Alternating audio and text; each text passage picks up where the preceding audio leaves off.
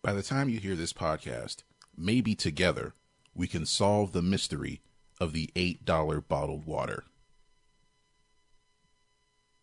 I'm going platinum!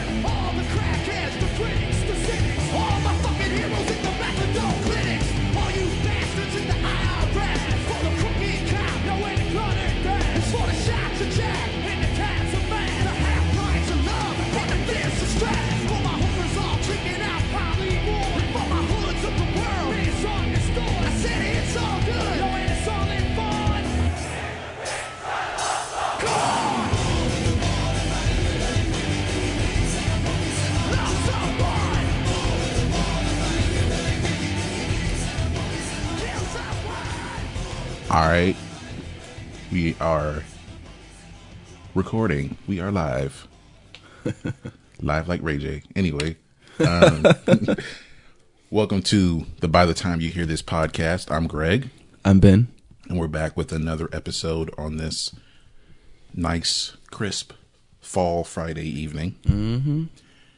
And uh, hopefully the song will give you a clue if you haven't, you know, if you don't follow us on Instagram or...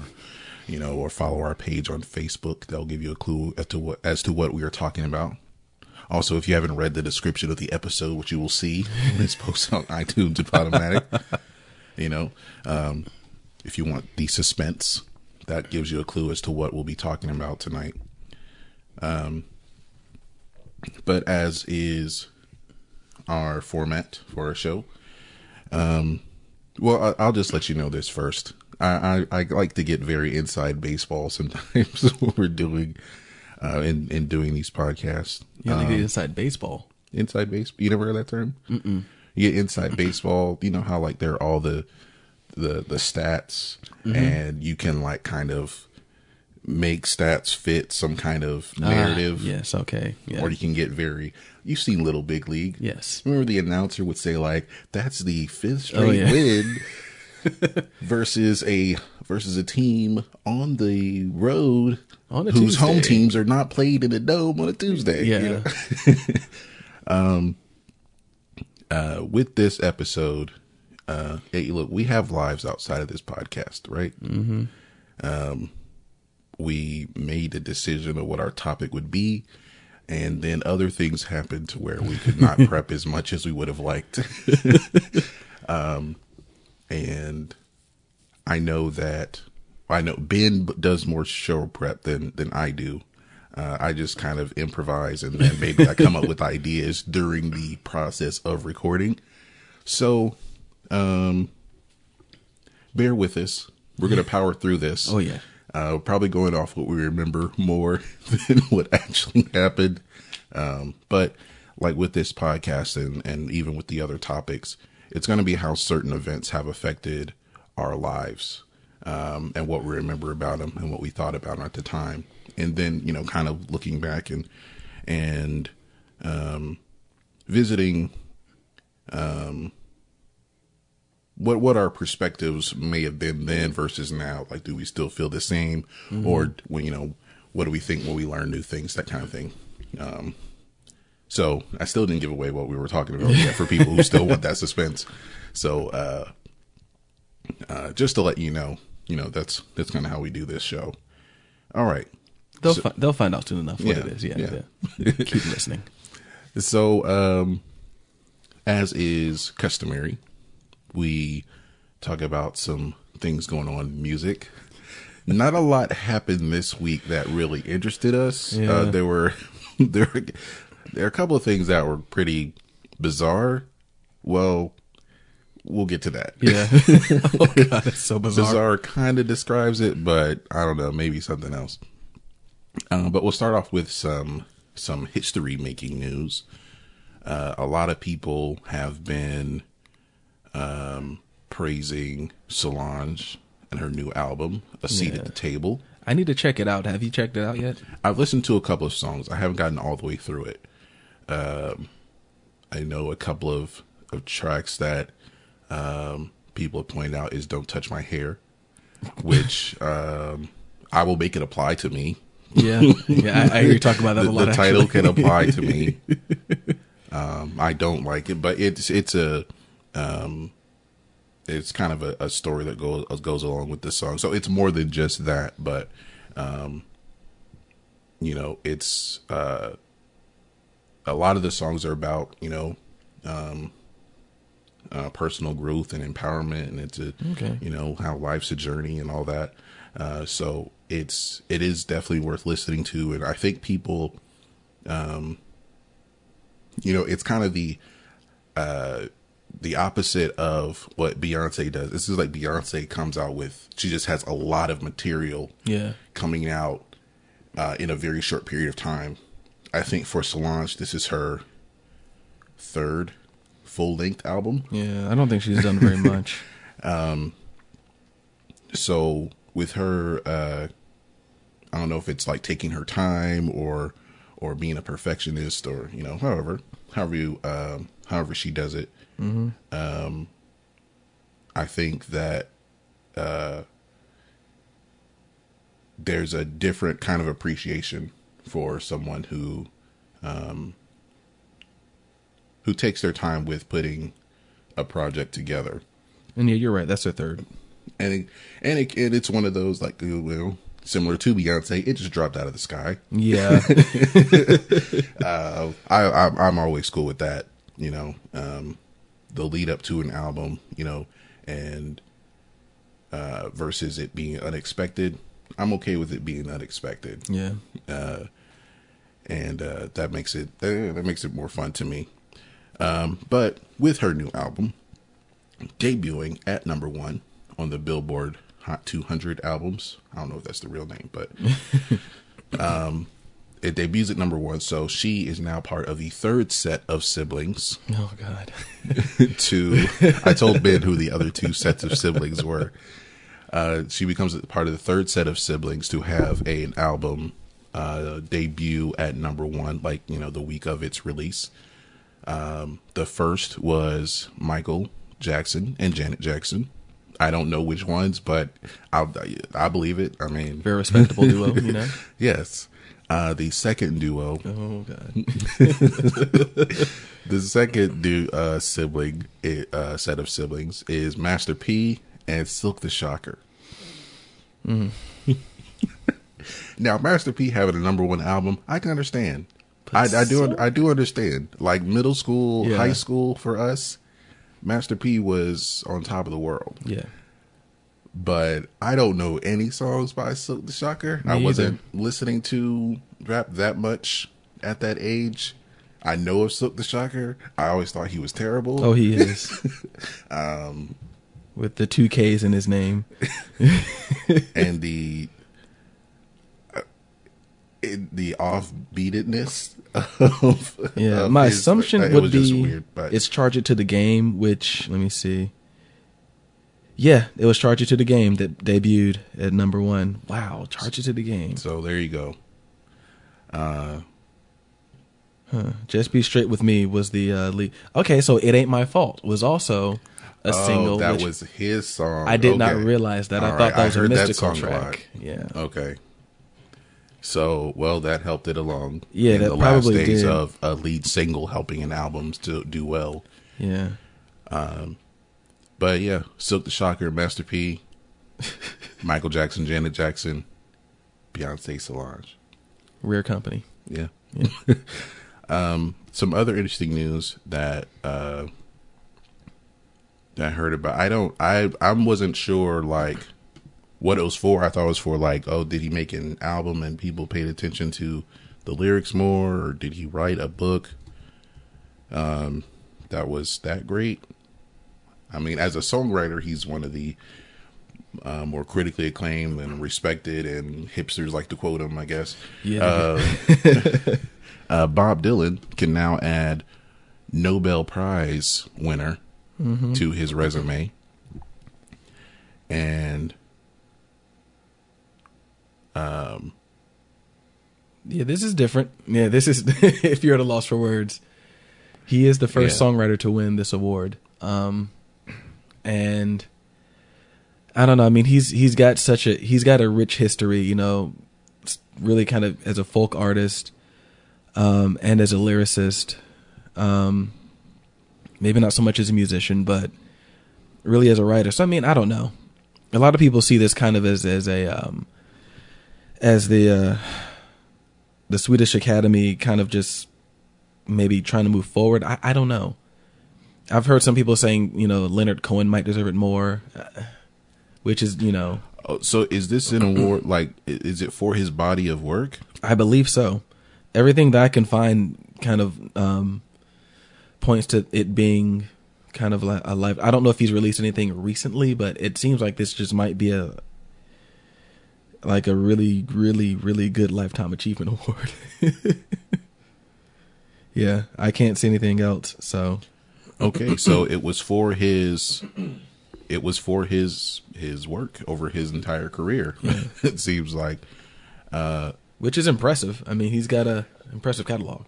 Yeah, I mean, normally it's for someone who's written, you know, uh, a, a book. Um, yeah, it's normally reserved for books. I mean, that's that's just been the tradition. So they yeah. so uh, with the committee or whoever, you know, voted on this, uh, they went in a little different direction. And they thought, well, let's honor someone whose body of work uh, is worthy of this kind of recognition. Yeah. Um, and also, what's what's interesting is that uh, with other, he can. I don't. I don't know if there's a list of people who have also won an Academy Award mm-hmm. and a Pulitzer Prize and a Nobel Prize for literature. Yeah. But now uh, Bob Dylan is on that list. Yeah. So. My, that I did yeah. not know. I've never. I'm not gonna gonna like claim to be a huge Bob Dylan fan. A lot of respect for him. Um, there's a few songs of his I like, but all in all, I would not consider myself a Bob Dylan expert. I'm I'm not uh, either. Uh, the things I can tell you with Bob Dylan is, um, okay, there was a movie about him in which like nine different people played him, and they the only person who even remotely looked like him was a woman. Yeah. I'm talking about the movie I'm Not There. Um, and there was an episode of the cheesiest detective show of all time uh, called Cold Case. It was on C B S.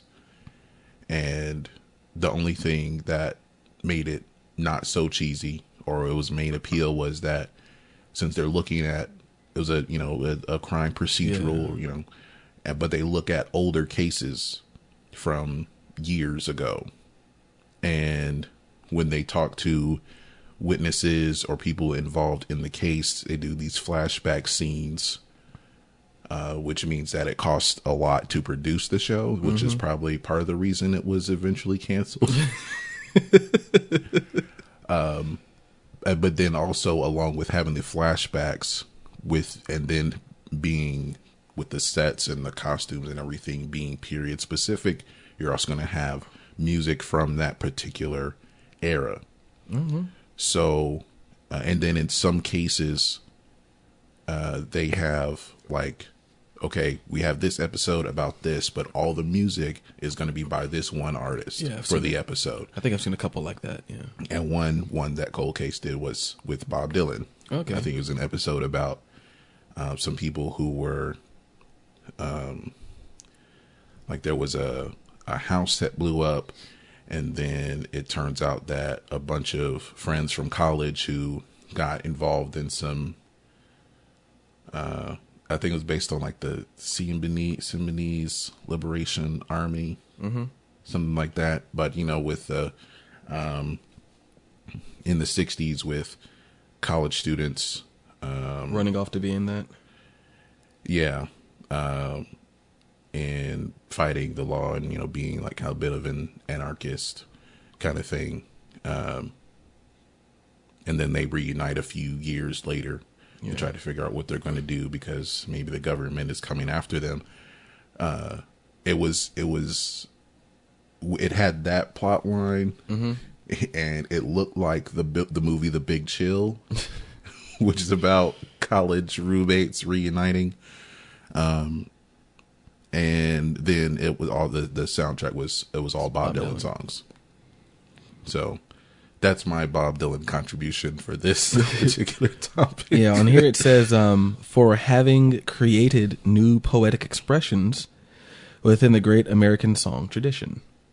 That was the reason for giving it to him. So, yeah, it was basically a Lifetime Achievement Award um, in the category of poetry and songwriting. That's what it says it was given to him for. So, um, that was different. that was different.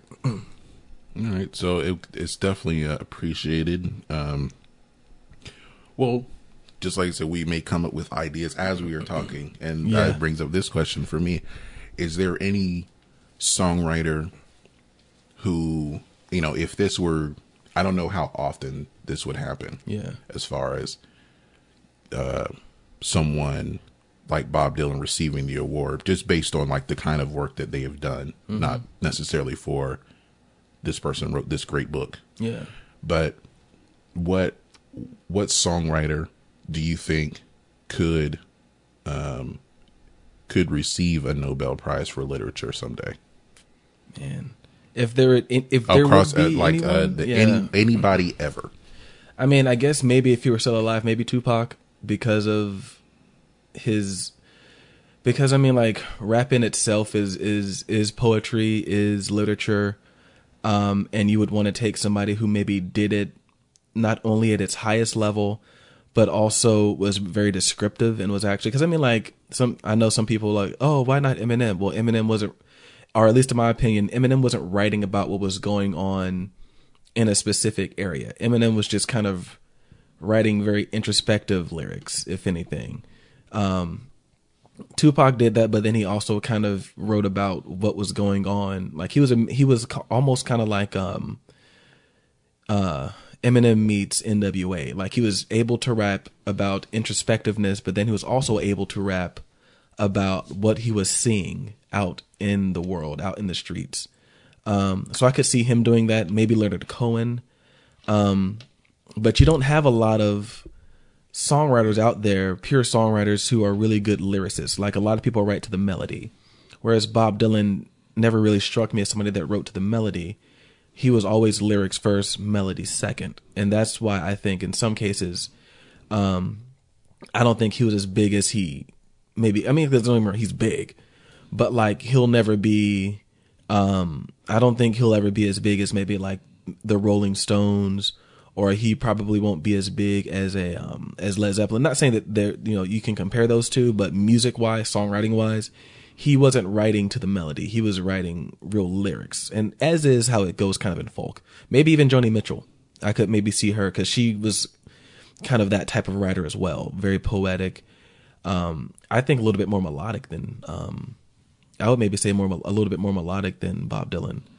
Um, But yeah, maybe those people. I can't think off the top of my head right now. I mean, it'd have to be somebody who's a folk songwriter, I think, that focuses more on lyrics than melody. Yeah, that may be the thing to where it's a focus on lyrics, mm-hmm. um, rather than the songs themselves. Yeah, I mean, if the if the song becomes uh, popular.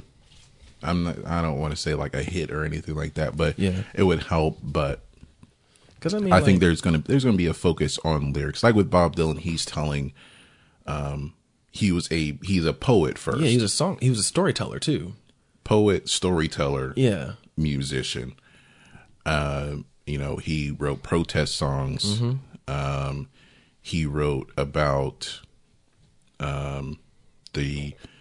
being anti-war, the civil rights movement of the sixties. Yeah. He talked about uh, drug culture. He talked yeah. about um, uh, uh, well, he talked. He was he talked about you know a possible. Well, it, it eventually was an injustice. You know, with the song "The Hurricane" yeah. about Reuben Carter. So, uh, yeah, he's a, a storyteller. Um, he used. history. He used literary, like like other books to inspire mm-hmm. his lyrics, referencing uh, political figures. Uh, so he used the world, used the world around him, and used what you know, used what we learned in, in school. You know, maybe yeah. people can learn about their their history and learn about their country or learn about other things through his songs. Mm-hmm. I mean, if anyone did it, it'd have to be, in my opinion, somebody, if you're going to take a singer-songwriter, it has to be somebody who's deeply entrenched in folk music.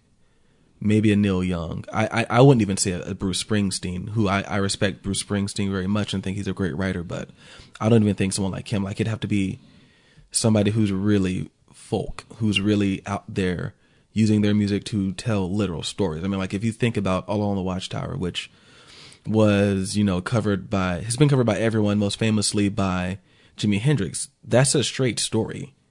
It rhymes. It's a poem, but it's a straight story just talking about prisoners in a prison. Like, and what, like, all along, like, it's, yeah. So, uh, it would have to be someone, not necessarily just with folk music, um, and maybe not necessarily just hip hop, but because I think in every genre, there's someone who tells, who's, who's telling a story in all of their mm-hmm. songs. But are they as cohesive? Well, it, if you're, it's going to be difficult to find someone who could be as cohesive and consistent as Bob Dylan. Yeah. But maybe that person's out there, or maybe we just haven't seen that person yet. Because I mean, John Mayer is not winning a Nobel Prize. I thought, I thought, well, maybe, maybe Stevie Wonder. I could see that maybe. Because I mean, uh, uh, "Living for the City" is pretty is a good story. He's got songs like that. So, but basically, we're like, you know, over the many albums he's created, we're kind of like we're.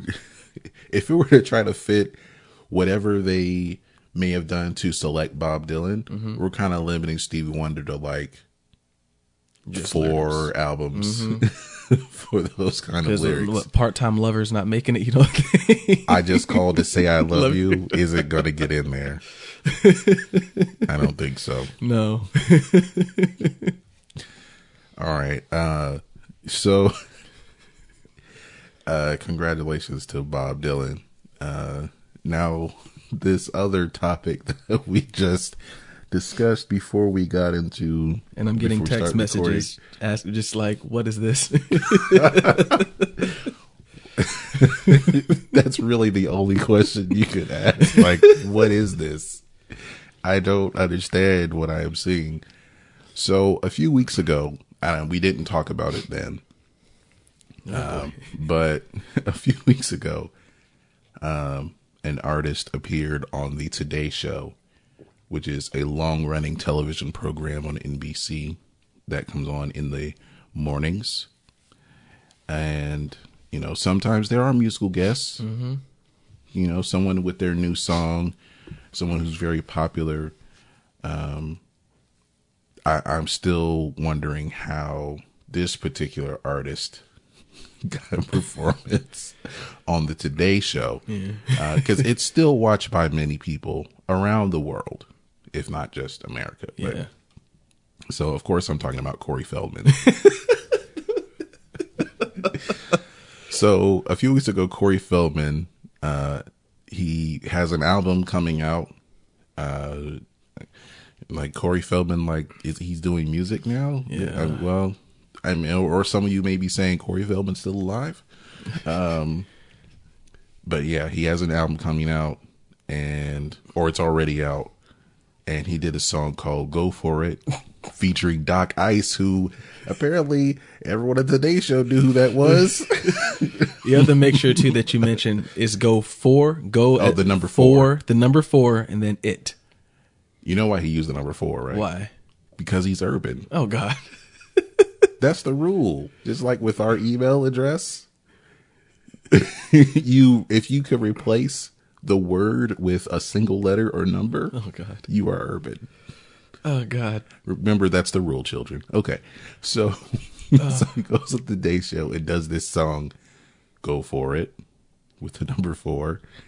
And it's just like, like that text message. What is this? It's, he, yeah, I, I, it was.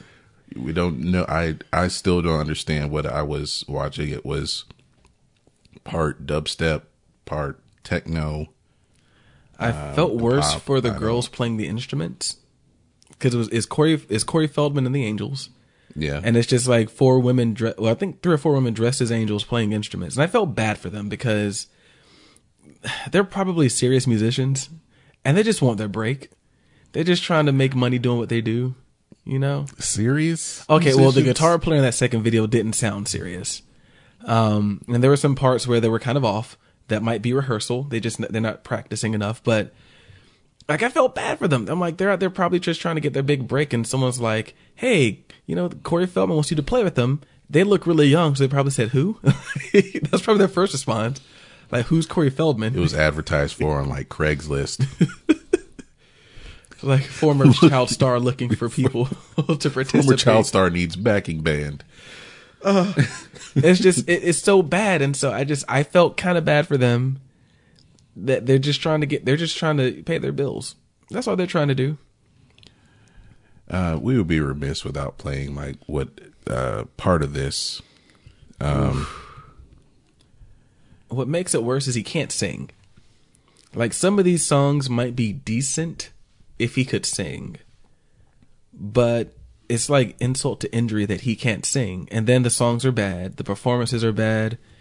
I mean, he looks like he blew a gasket. Like, it's just, I don't know. It looks like he's in a... Now, in the first one, he's wearing a, like, a, it's a black hoodie.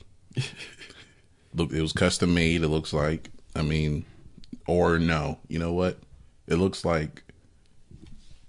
It looks like... Uh, something that might have been on Yeezy season or something. Is one of those hoodies. If I find that Kanye West is backing this, well, actually, the whole theme of the uh, the album is good versus evil. Yeah, this is from the this is the first performance. They're angelic, and if you look actually at the artwork on the album, you'll um, see that it's me trying to crawl out. And what's interesting about this? This is when Billy Bush was still on the show. With the concept. Remember those days? Oh God! uh, well, probably because I know that. Well, he's he's been suspended. He wasn't fired, yeah. But. And I like helping them as well. All right, I'm gonna skip forward to the song. Was he? He was one of the teenage. He was one of the Ninja Turtles, right? Corey Feldman. He was the voice of one. He was the voice of one of them. Yeah. I can't or was he in costume for one of them? I don't remember. I know it was one or the other. But because I, as I'm hearing him talk, I can hear it. I can hear the Ninja Turtles. Yeah. Well, he was he was the voice of one of them, definitely. Yeah, I'm gonna look that up. I don't know if it was the same actors that who did the voice also were in costume. Yeah, it's kind of a similar style of dance. Yeah, some people think this is dubstep. I don't. Um, I know this it's, it's a little bit. It's crap step. And Billy Bush said it's about to go down. He that means he had not heard the song at all. Okay, it was Donatello. Okay. Billy Bush had, did not hear the song at all.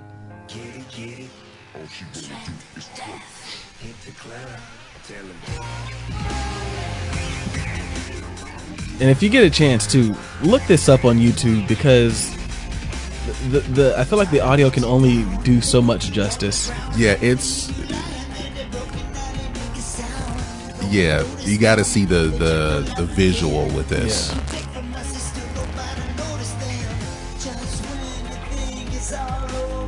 Yeah, he can't sing. Okay, now with this setup, it's got a keyboard player. Yeah. Guitar, bass, and turntables. Yeah. Not a not a, a drummer. Yeah. Yeah. I- Yeah, I hope he didn't write this either. This is pretty bad. I want to get to the rap part. The oh, Doc, the Doc Ice. The, the Doc Ice? The Doc Ice. You didn't tell me that Doc Ice was going to be in this one. And Doc Ice comes out dressed like somebody's uncle. Like, he's wearing like a Kangol hat and a vest and a and a yeah. He's just Silk like shirt. Some, he's just like somebody's uncle who just who's going to the club. Somebody's middle aged uncle. Yeah, he's like, yeah, I'm gonna go into this club. I'm gonna hit. The, I'm gonna get these girls. Yeah, Doc Ice is the reason a lot of women are afraid to go to the grocery store by themselves. People like Doc Ice. So sad.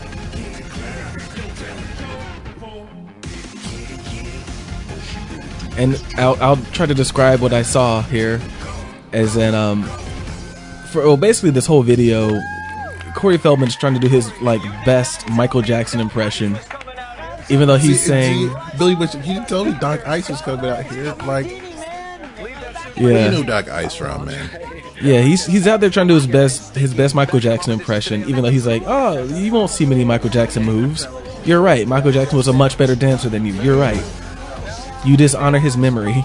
Cut your hair, man. He got his long. He's got long hair with like one little strand coming down the front of his face, like Michael Jackson did in the "Way You Make Me Feel" video. Like he's just, he's trying so hard. Next thing you know, he's gonna be coming out with a blue shirt tied up and some loafers. Like that's that's gonna be Corey Haim. He's gonna get a glove. Feldman. That. Oh God, I just. I'm sorry, Corey Haim. Corey Haim's dead, isn't he? Yeah. Yeah. Rest in peace, man. He's no longer with us. Oh God, torturing us again. This is the one for America. This is pretty bad too.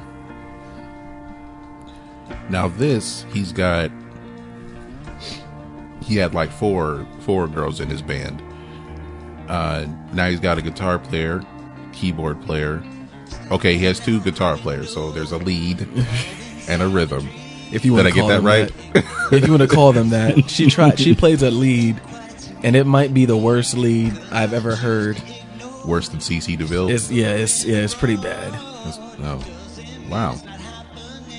But he's doing his best, uh, Bret Michaels. So, does this sound like a song Poison may have written? Well, he just sounds like Native Tongue album. He sounds like he's singing. He sings like him because he's like trying to force it out.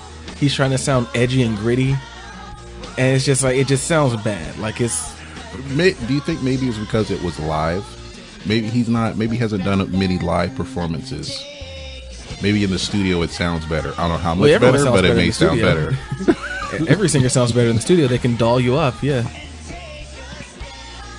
Let me see if this album's on Spotify. Yeah, the get up off the ground part where it's just like him and the bass player, like the bass tone sounds awful. Yeah. They sound off here like... They've never heard of a click.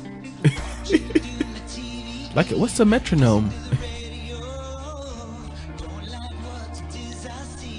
Yeah. Uh, I, I got to do it, man. Hold on, what? Is the album on Spotify? Yes. Oh, snap. Uh, this is actually his third album. Oh, boy. His first one came out in nineteen ninety-four called Love Left. And the second one came out in two thousand two called Former Child Actor. So he's aware. He's self-aware. He knows this is a joke. So this was the second song. ISIS posted a new message on Twitter overnight, calling on sympathizers to strike the soldiers, strike their police, security. This is from two thousand two. Oh no, this is from the new album. This is like, the song he did on the like Today Show. He predicted Twitter. North Korea has released a video of a new submarine. Oh, is this the America song? Okay, yeah, it's the song for America. Um. Angelic to the Core is the name of the album. So with that it, intro, it, uh, what? It's a double album. He had a lot to say. Yeah, this intro is this intro is very Kenny G esque.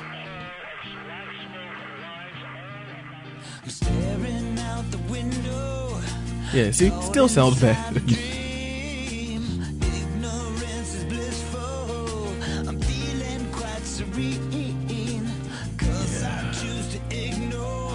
These lyrics are awful too.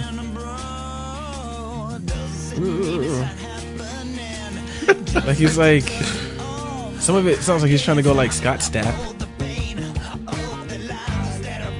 I was missing from the performance that wah.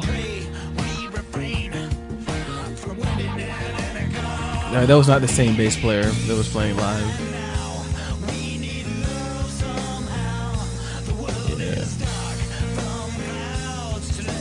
Yeah. Yeah. I'm waiting for the bass player. No backing vocals from anyone else. They just doubled his? I guess so.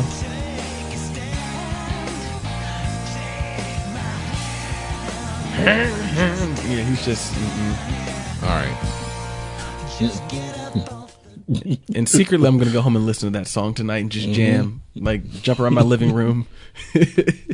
We need a Boyce Avenue cover of uh, that song. Oh, I should. We should message them, see if they'll cover it. Uh, okay. Um, I'm trying to think if, if there's any other music worthy. Well, I mean, that technically wasn't worthy. It was just very funny. it, it, well, we had to have... There wasn't a whole lot. That's what that no. means with us even bringing it up. Uh, but that second performance, the Take a Stand, the Song for America, that was yesterday as of this recording. That was yesterday, so... Did he, oh, he did it, that yesterday? Yeah, that was on. He was on the Today Show again. Oh, God. And... I wonder if he was disappointed that Billy Bush was not there in the studio to see it.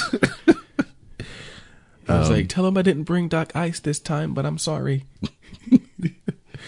um, okay. Well, one thing that we could look at before we um, go into our next topic is Madonna was named Billboard's twenty sixteen Woman of the Year. I know yeah. that you, you saw that. That's uh, weird. I, I I don't even know what to think of that. I mean, like, she didn't really do much this year. They said her tour wrapped, and she sold a lot of... It, like, it grossed, like, one point three one billion dollars. But I don't know if that's enough to make you Woman of, woman of the Year. Like, what else did you do? Just with touring? I mean, I mean that's a impressive. Billion-grossing tour. Don't get me wrong. That's impressive, but, like, what did you do to stay relevant? Like, you toured. Did you put out a record? Did you... Did you go diamond? Did you? I mean, like, like why not Beyonce? Why not Adele? Why not Katy Perry? Other people have done better things this year that were a little bit, you know, I, I don't know. That's just my opinion. I wouldn't have given it to her. That kind of came out of left field. I think it came out of left field to a lot of people. Well, I think. Um... Oh wait, hold on. The. Her total touring for her career oh. is one point three one billion. So it wasn't even that. Re- it wasn't even that tour, the Rebel Heart tour. Rebel Heart tour uh, sold more than a million tickets and made over one hundred seventy million. That sounds more like it. Okay, uh, could that? I, I we probably would have heard about this if it was just um, that tour. Yeah, one point three one billion. I never even listened to the album. It's not that great. um. I saw that article on this from billboard dot com right under that, that Beyonce's Formation tour, two million tickets, two hundred fifty million. Not bad. So, um, so she didn't even have the biggest tour of the year. They gave it to her. But I think they added in that, uh, her tribute to Prince, which I thought was, had mixed reviews. She did a tribute to Prince? At the Billboard Music Awards. No, I'm not going to go watch sang, it. She sang um, Nothing Compares to You, but what people didn't like is it sounded just like the Sinead O'Connor version. But she can't sing, so how did it sound like that? Just and for the people listening, Madonna's not a great singer. She she just sings. She she's she, Is she a great well, I don't know if she really writes anything. Um, I mean she's well she got writing credits. Like, she's a step below Britney Spears as a singer. Like, and I don't mean to insult Madonna like that because I am a big Madonna fan. But Madonna is not a great singer. Let's just be real about that. She's a performer. Uh, okay. Yeah. Mm-hmm. Um, what else did they add on here? That, uh, okay, the tribute to Prince, uh, her appearance at the Met Gala. All right. So, uh, Ben and I live in Georgia. Okay. I don't, I don't know anything about this Met Gala. I don't know what it is. I don't know what the big deal is. I do hear about it a lot though. I see pictures on Twitter and seeing people, uh, dressed up to go there, and what they wear is, is important, or it's a, it's a big, it just seems like, yeah, this fancy, really, really fancy party that you get really, really dressed up for. It's like going to the Oscars, but there's no ceremony. It's just a party. And if you wear the wrong dress, you will get made You fun will of. get clowned. Yes. Hardcore. Yeah. Uh, okay, so I I I don't get it with the Met Gala, and I mean you, since you know we have no real interaction with our podcast yet. You know, if you want to email us or hit us up on our Facebook or Instagram and tell us about the Met Gala, by all means. I mean, I'm willing to be educated about this, but as I'm just saying right now, I don't get it. Yeah, I don't know if I care to get it. I guess maybe if I was a famous celebrity that got invited to the Met Gala, I'd probably just wear a tux, but you know. um, and, uh, okay. And she had some commentary on the twenty sixteen election. Okay. I guess not to get too, I don't want to get political at all here, but mm-hmm. if you're speaking out against one candidate or the other, and you're a celebrity, it's kind of like, I don't know, you're kind of just like lumped in with with everybody else who agrees or disagrees, because you're everyone's either hardcore one way or the other. We don't have a lot of Ken Bones out here who are legitimately undecided. Okay. Um, which I can appreciate. And that's why I think like he became like a star overnight. Yeah. Um, God, that's what that's what social media does now, man. Yeah. It's and like insane. He is legit undecided, and with your friends, you know, you see those Facebook statuses like, go to Donald Trump's page and see how many of your friends like yeah. his Facebook page. You know, everybody's on one side or the other. But if you're like, I, I don't I don't care what the what the celebrities think about the election anymore. Yeah, at least not with this one. No. Um. But I've just never been that kind of person to that my vote hinges on uh, Ja Rule. What Ja Rule says. Some of you will get that. um, but yeah, she won Woman of the Year. Like I don't, I don't know. She's gonna be honored at the Women in Music uh, event in December, and it's airing on Lifetime. Well, that lets me know how important it is. No offense. No offense to Lifetime. No offense.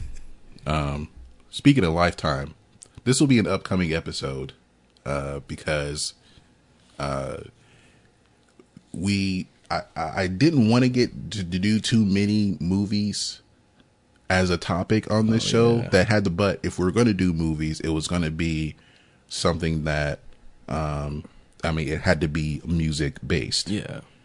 Uh, so, um, I avoided watching Straight Outta Compton. I watched it like two weeks ago. Uh, um, uh, okay. Uh, well, they have a movie.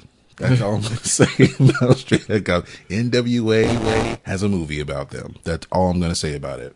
Um, but what, uh, as of this recording, is coming out on October fifteenth, the uh, Lifetime movie about um, Michelet's side of the story, mm-hmm. and how she came, how she came up. She was Ruthless Records' first female artist, and her relationship with Doctor Dre and Suge Knight. And for people who saw Straight Outta Compton, um, Michelet did not appear. Uh, there was so. no Michelet yeah. character or reference in the film. So there was a lot of stuff missing with Straight Outta Compton. Uh, yeah, the more I read, the more I'm finding that out. Yeah. There was a lot. And, you know, Doctor Dre was portrayed a certain way in Straight Outta Compton and a completely different way in the Michelet mm. movie. And I think he's suing her. Oh, boy. uh, because of his portrayal. He's got the billions to do it now. um, I mean, like, it's Apple going, Apple's not going to take the money back. They're not no. going to ask for the money back. Okay. So, mm-hmm. but whatever. People got to buy these headphones. um, so down the line, I know at it, the, the Michelet movie comes out tomorrow, but I know that'll be a future episode, uh, where we kind of look at both, mm-hmm. both films. Um, And I, I just thought of that because I saw that the Riveting Music is going to air on Lifetime. So I know Lifetime is doing that movie. Um, They've been doing a lot of those. Have they? Lifetime, I haven't really paid attention to what they've been doing. They did one on, they did a Whitney Houston one. Did they really? Yeah. Oh, God. And they did an Aaliyah one. I knew. I remember that Aaliyah was in Diana. Everyone trashed. Yeah. uh, the the woman who, the actress who played Missy Elliott was like really skinny. Um, okay. uh, it was just, yeah, it, there was a lot of things wrong with it, and no one, no, like no one even looked even like not even close as far as looking like the, like we're not expecting like twins, yeah. doppelgangers as far as these biopics, but at least like kind of, yeah. um. Like, I enjoyed The Temptations, and like when, how we talked about how, you know, too short, too tall. This guy was really, he towered over everybody, but this guy was the tallest one, and in the movie, he's the shortest one. So, you know, we're not we're not expecting uh, exactness, but at least close, yeah, a little close. If it takes a little makeup, I mean, not like Zoe Saldana playing Nina Simone, but close. Um, so yeah, uh, yeah, Life, Lifetime is, they, they're trying to crank these out, man. um, and they, Lifetime used to do movies where it was something we've never, nobody we've even heard of, or just, mm. they just had a story and then Lifetime made a movie out of it. Oh, but the, uh, he hit that, too hard. That's that not, not funny. Been made. That's not funny. But someone's always getting beat up in Lifetime movies. Let's just be real. That's how it was. Well, actually, that's kind of still how it is. But it's the famous people now. Oh, man. There's going to be a Rihanna movie. Probably like fifteen years from now. But there's going to be one on Lifetime. It's going to be the unauthorized Rihanna autobiography. The Rihanna biography. Completely unauthorized. Um, And it'll be like some... the, the, the bodyguard's gonna leak something. Yeah, because I'm like, how did they get the story? But yeah, I could see that. Yeah, I mean, they kind of parodied it. Well, not parody, but they um, paralleled it with on a um, a Law and Order S V U episode. Oh, it was, that was a good episode. That was very good. The guy who who was the Chris Brown character, he looked like Ray John Rondo a little bit. but, but anyway, okay. So let's get to let's get to your earworm of the week, Ben. Okay, okay. This actually became my earworm today because I've listened to it many times. Um, it's "Renegade" by Styx. Mm. Yeah, yeah, I know, right? It's that intro has been in my head. Like I, I don't know why. I, I it's. I was like walking around work singing it, and my staff is so young and black they had no clue to what. So they're just like, what has Ben singing? Yeah. All right. So Renegade. Let's see what album this came off of. I do not remember. I think I found it on the greatest hits. Uh, Pieces of Eight. Album from nineteen seventy-eight. I went to their Spotify page. It's actually their like most popular song yeah. as of this week. I didn't know that it was that old. I thought it was in the eighties, but huh. Yeah, close enough. Yeah. All right. So this is Renegade by Styx. If it will Pause for me just for a second. Okay. Renegade by Styx, and we'll be right back. Oh, mama, I'm in fear for my life from the long arm of the law. Lawman is putting an end to my running, and I'm so far from my home. Oh, mama, I can hear you a crying. You're so scared and all alone. Hangman is coming down from the gallows, and I don't have very long.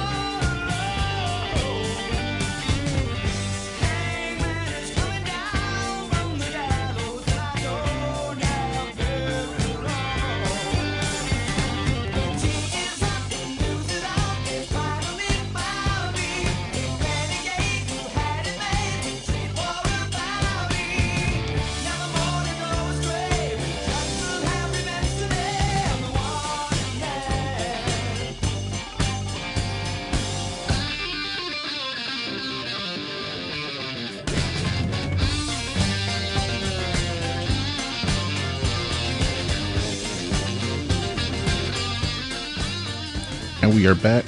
That is Styx. Styx is Renegade from the album Pieces of Eight. Um, I didn't really recall the beginning of that song, but once the the song came in, uh, I remember the song from Billy Madison.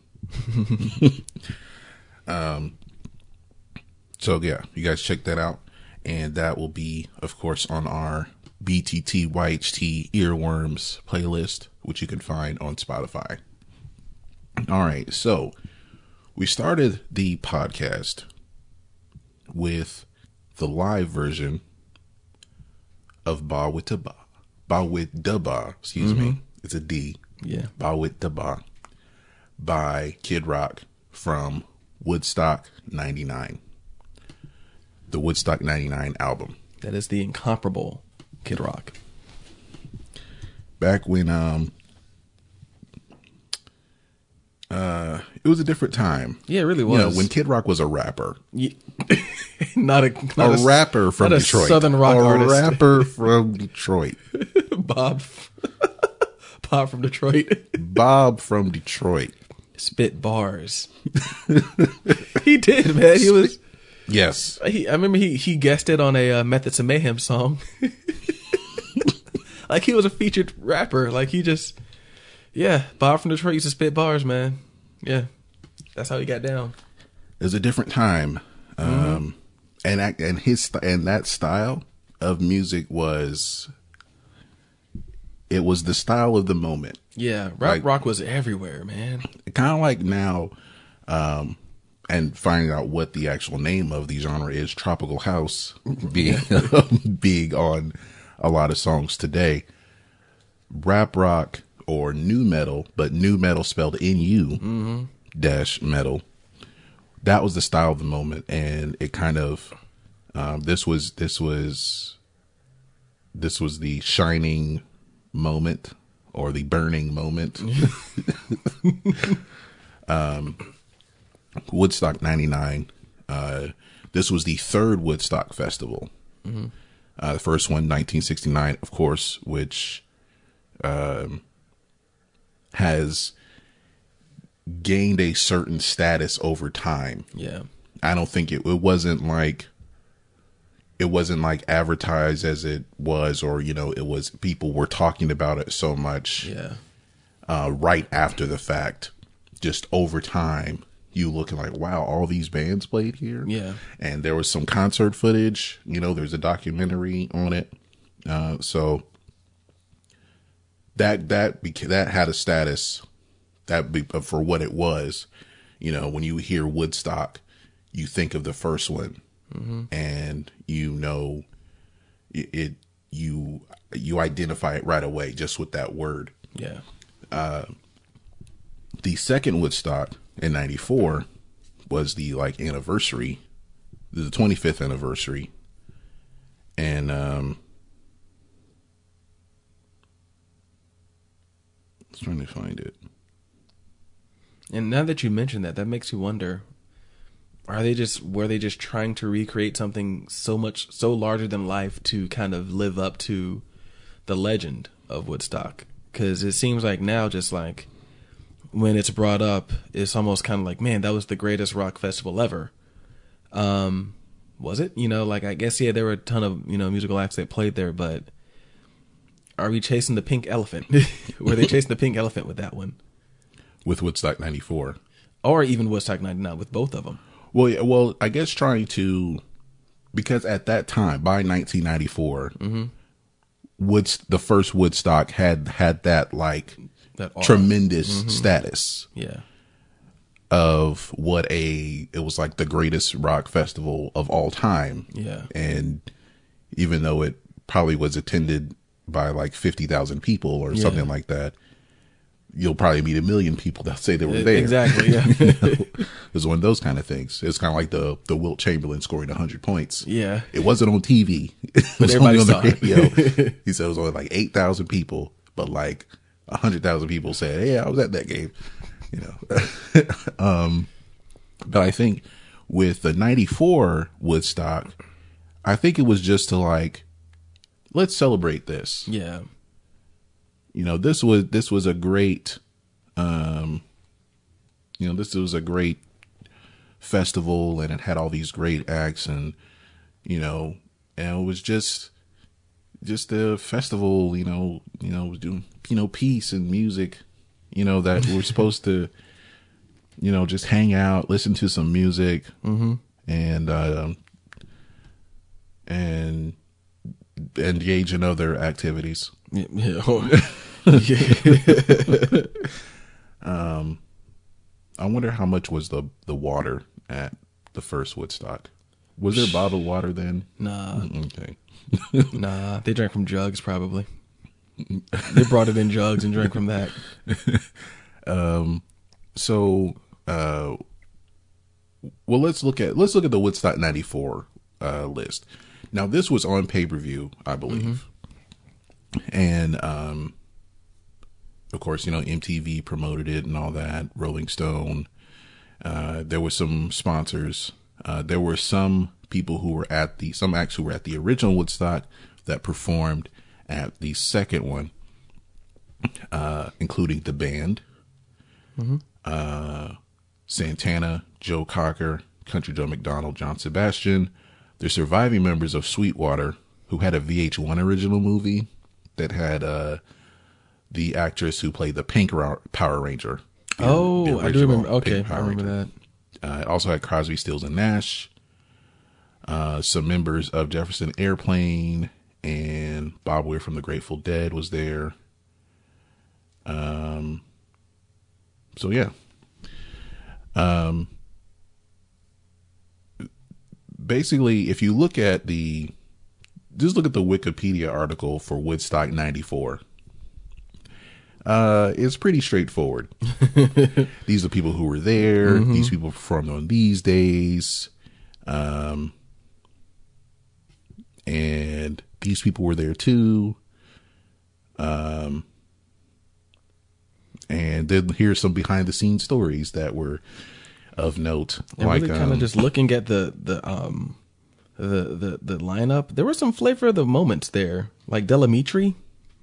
Oh, for Woodstock ninety-four, yeah, yeah, uh, yeah Delamitri, Blues Traveler, yeah, um, Delight, Violent Femmes, yeah, like there was some very like you know flavor of the week. Delight, wow, yeah, um, Blind Melon, yeah, And according to this, uh, the lead singer, Shannon Hoon, performed it in his, performed there in his girlfriend's dress while tripping on L S D.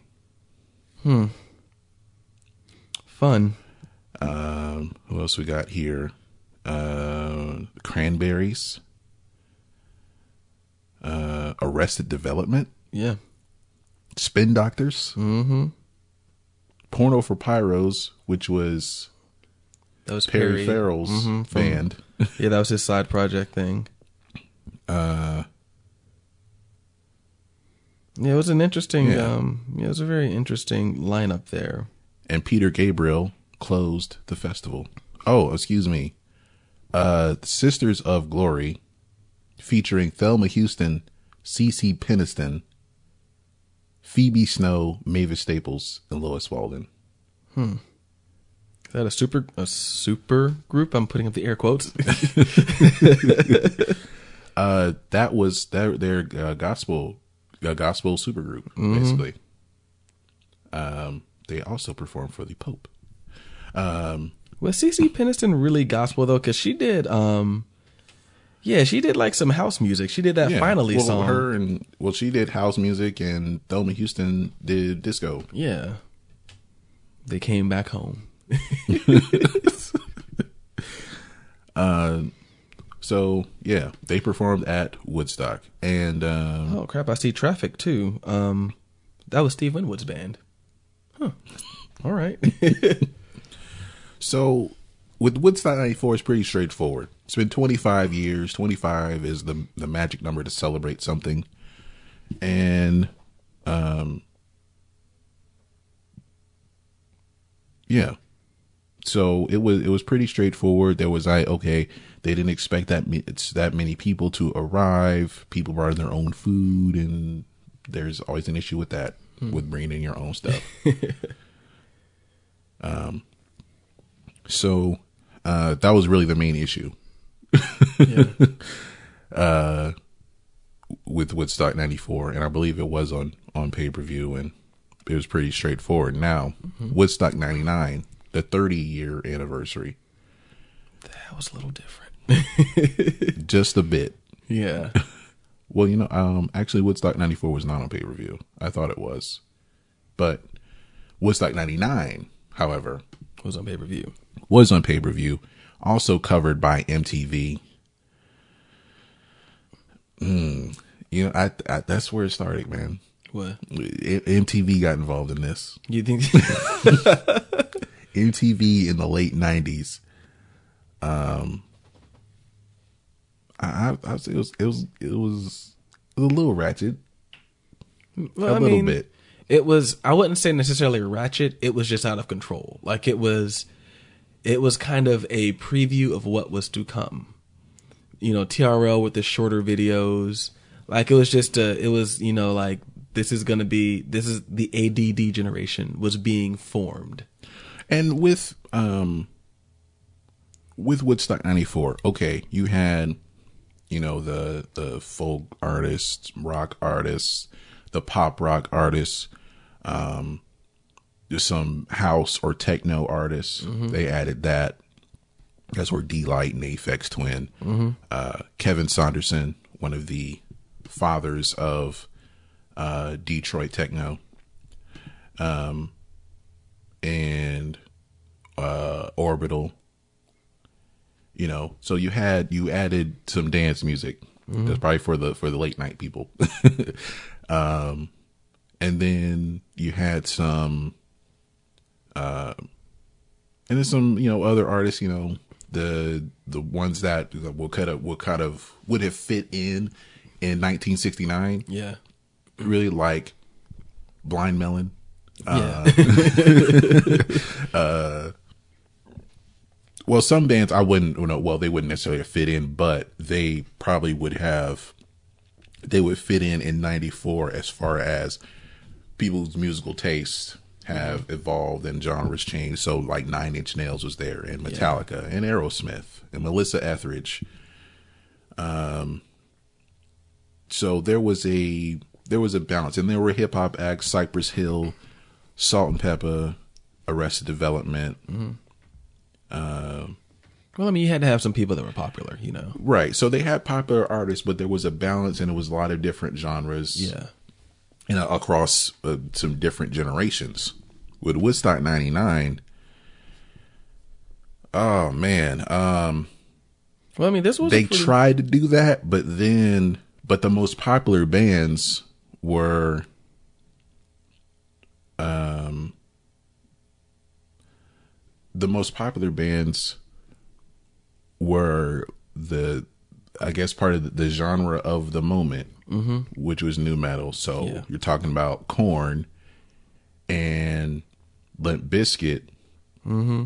but also like those who were like as popular at the time and kind of would uh, went on tour with him if they did like the Warped Tour or the Family Values Family Tour. Values yeah. Tour. So that would include the Offspring yeah. and. Lit. I, I want to think Ozfest was taking off around that time too. I think I'll check the date on that. But um, well, it's Kid Rock, Rage Against the Machine.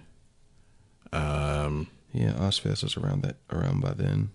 Seven Dust, Godsmack. Uh,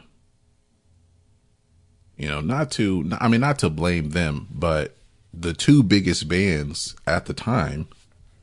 We're probably uh, Limp Bizkit. We're Limp Bizkit and Korn. Yeah, those are the two biggest rock bands.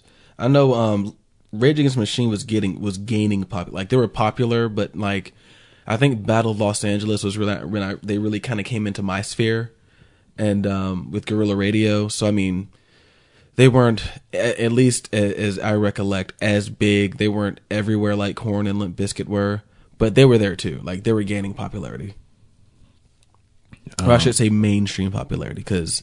I'm pretty sure they have a fervent fan base that would probably beat me up if they heard yeah. me say that. If we lumped, if we lumped them in with as being nu metal, then yeah, there's there's probably gonna be a problem. I mean, hell, he got mad when they lost that award. The bass player who climbed the um. Oh yeah, he climbed up on the, the thing at uh, at the M T V the Movie Awards. Yeah, ah, memories. Uh, I want to play this clip. Um, what's funny is that they were. I'm trying to find the part to where uh, Jonathan Davis kind of blamed them.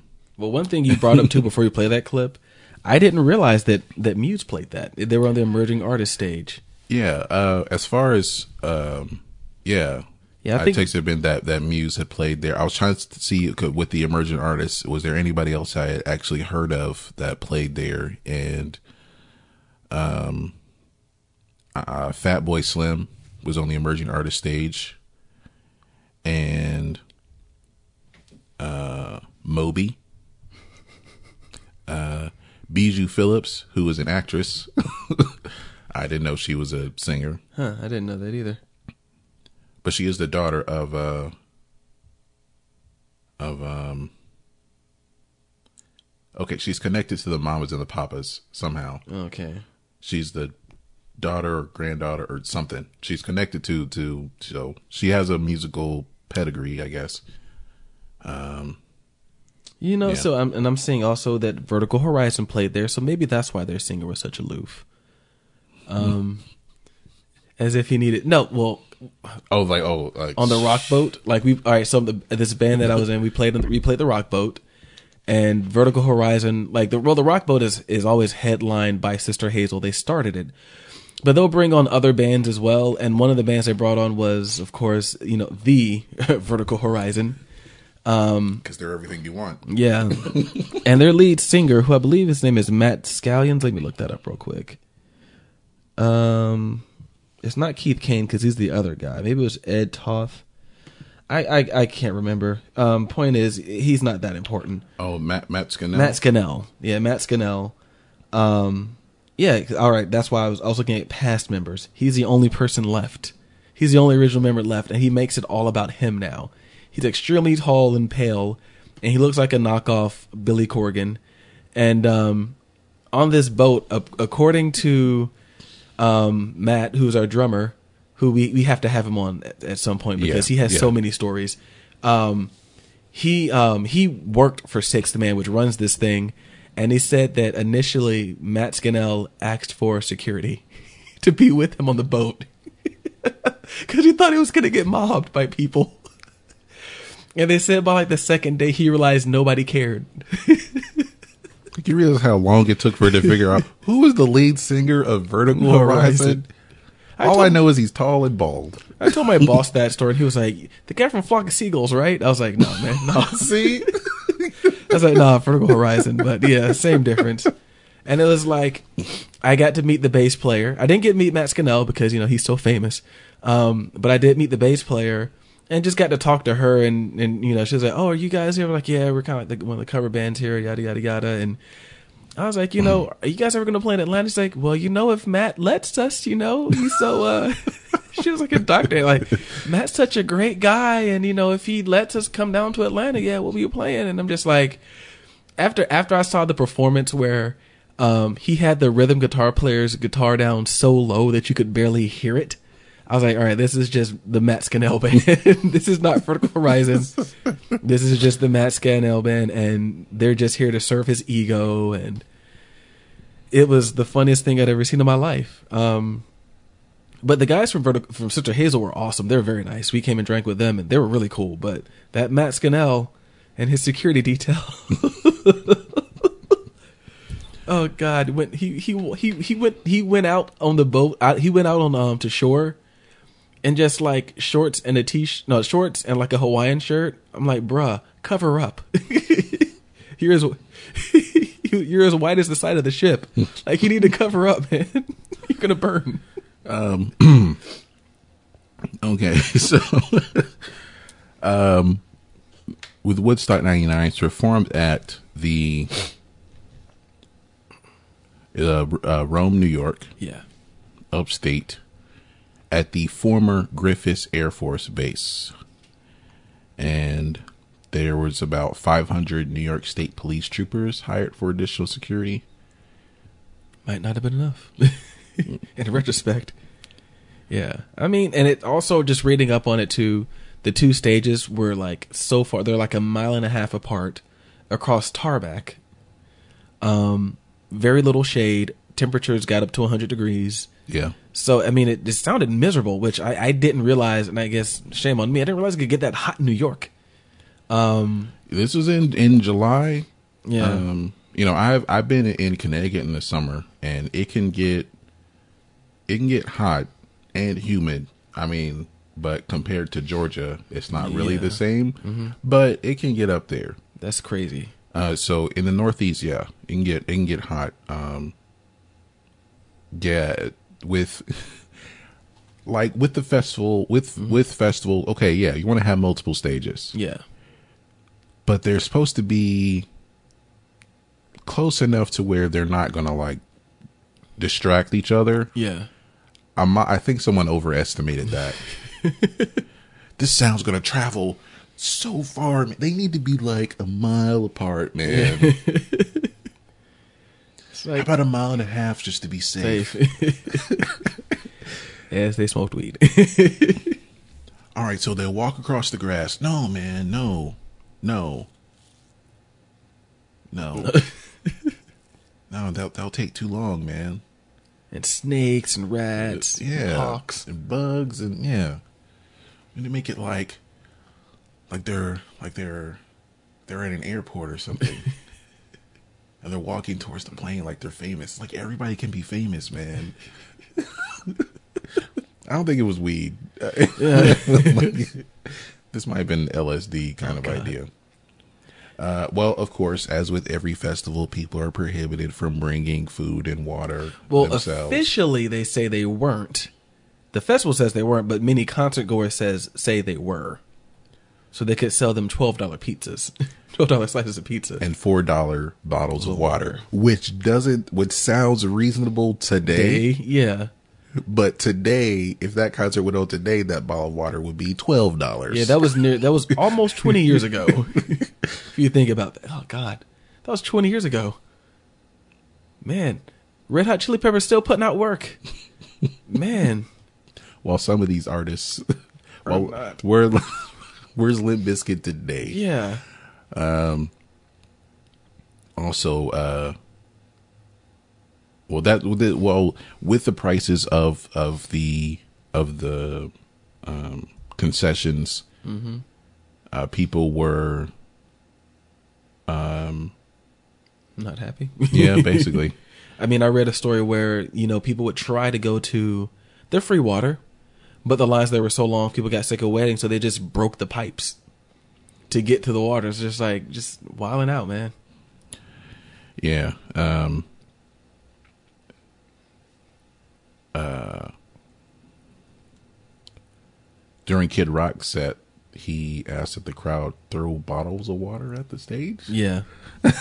As a matter of fact, I wouldn't be surprised if that was the con. Well, no, never mind, because that was out. That was indoors. There was a concert in his "Only God Knows Why" video where someone threw something at him and hit him. It's kind of funny, and I like Kid Rock a lot, but that was kind of funny. Uh, of course, the toilets weren't good enough. No, I I think. Let us know. I'm I'm, I'm doing anything to encourage interaction. Yeah. Okay. Let us know if uh, if there's any festival you went to where the toilets were decent. Well, you know, I have a friend who I believe has gone to Bonnaroo twice. I might talk to her to see if she'd be willing to come on here and describe her experiences, because she told us a little bit about it, and it sounded like you got to rough it. Like, unless you have money. Now, granted, this was twenty years ago, but with Whoa. Bonnaroo, you got to have money to be comfortable. That sounds like the same deal at Tomorrow World. Yeah, you got to have money if you're going to be comfortable. You can... At Tomorrow World, they try to make it look like summer camp, but you have to, um, you're, you're paying, you, okay, you can pay to just go. Mm-hmm. All right. To go for that particular day, or to go, to go every day. But if a half a million, three quarter of a billion people, oh, mm-hmm. well, three quarter of a million people, excuse yeah, me. That'd be a lot of people. Three quarter of a million people. Are going are all going to be there on one particular day? Mm-hmm. Then you got to consider parking. Mm-hmm. You got to consider like who you want to see, and you know you got to get there when they're going to be there. Yeah. Um. Okay, so you want to do it like that, and then you can go home because you can you you don't live that far away. Yeah. Because it's it's in the middle of nowhere, Georgia. Georgia. Yeah. So. Uh, if you want to stay there, you can buy a, a tent. Well, no, you can buy, you can buy a tent, but you can, but what you're purchasing with Tomorrow World is a spot to use that tent. Oh God. um, so you can do that. Or if you want to get, you know, what look like luxury tents, mm-hmm. you can share it with another person. Um, I mean, how much those go for though? Do you know? Like, for if you're staying for the whole time, maybe somewhere between eight hundred and fifteen hundred. God, you kidding me? No, I'm not. Jesus, no, thanks. um, and in those tents, in those luxury tents, they have uh electrical outlets.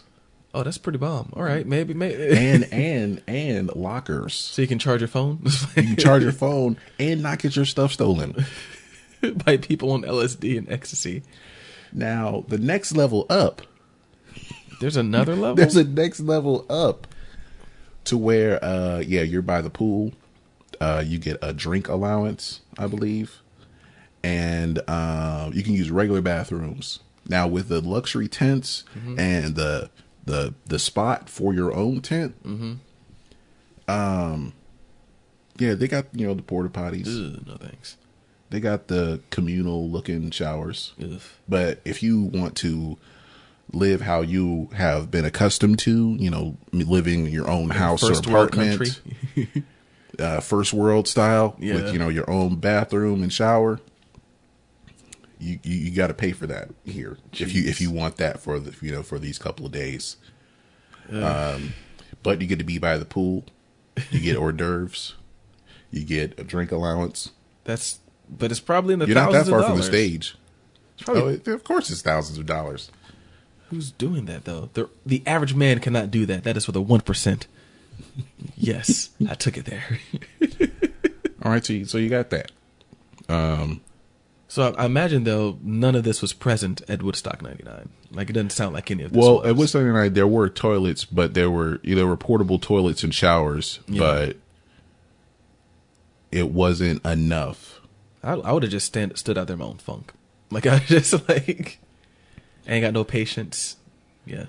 Um, and with the with uh, the free water line or anything like that. People were frustrated, so they so like you said, they broke the pipes, yeah. and that's why that's where all the mud came from. Yeah, Mudstock with the nickname. And uh, so you had that.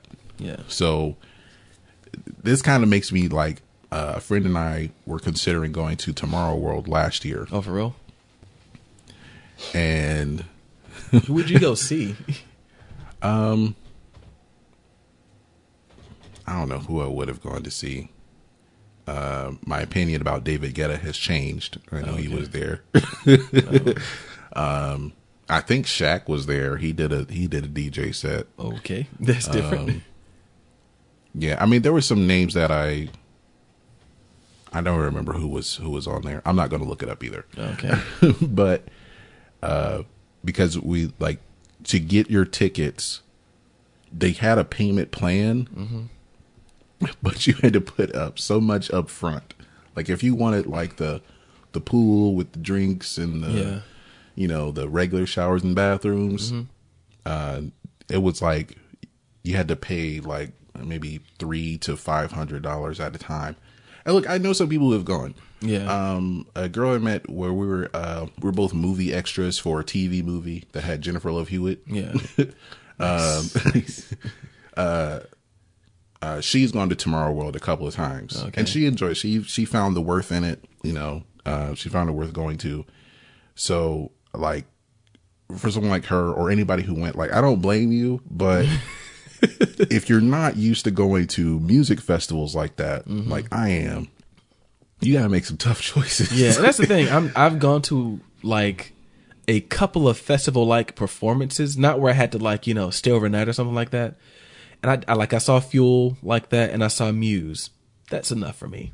Like I just I can't be surrounded by thousands of people standing up for hours. Just like I, I, I want to go to like the Tabernacle. Like I want a seat. Yeah, I I, yeah. I like going to the you know the venues in Atlanta. I like going to Tabernacle. I yeah. want I want to be up front. Uh, yeah. I saw um, when I went to see the Foreign Exchange at. Um, Uh, Terminal West. Mm-hmm. I was right up front. Like I, I mean, I don't mind standing. Yeah. If they, if it's just you know they have an opening act or if it's just them, mm-hmm. that's fine. It's for a couple hours. Yeah, you can do that. It's easy. Oh, I saw when I saw Eagles at Verizon Wireless. Like I don't I don't mind that, but like I saw Muse the weekend of the Final Four in Centennial Olympic Park, and it was a cluster. Like it was. when I saw I, when I saw Charles Gambino at the Masquerade. Yeah. Uh, concluding when I got there and got in line up until the end of the show, seven hours had passed of just standing in one place. God. Um, and then because like where I parked, it was like, okay, if you get here, if you're here for the show, you can park here. Yeah. You know, as long as show us your ticket for the show and there's a shuttle to take you from here to the venue. Yeah. There was only one bus. Oh. And it was like the parking lot could hold like at least three hundred cars. so, um, but with only one bus. And if you miss the first bus, who knows how long it's going to take to, to come back. So, after standing in one place for six, seven hours, now I'm walking like two and a half miles back oh, to God. my car. That doesn't seem very far, right? But when you've been standing for six hours, um, yeah, yeah. I, I, that was just for um one show because everyone. The show started at seven. I got there at four thirty. Like, okay, I know there's going to be a lot of people, but maybe I'll be able to be one of the first people there. And I want to, like, I want to be as close to the front of the stage as possible. Not even close.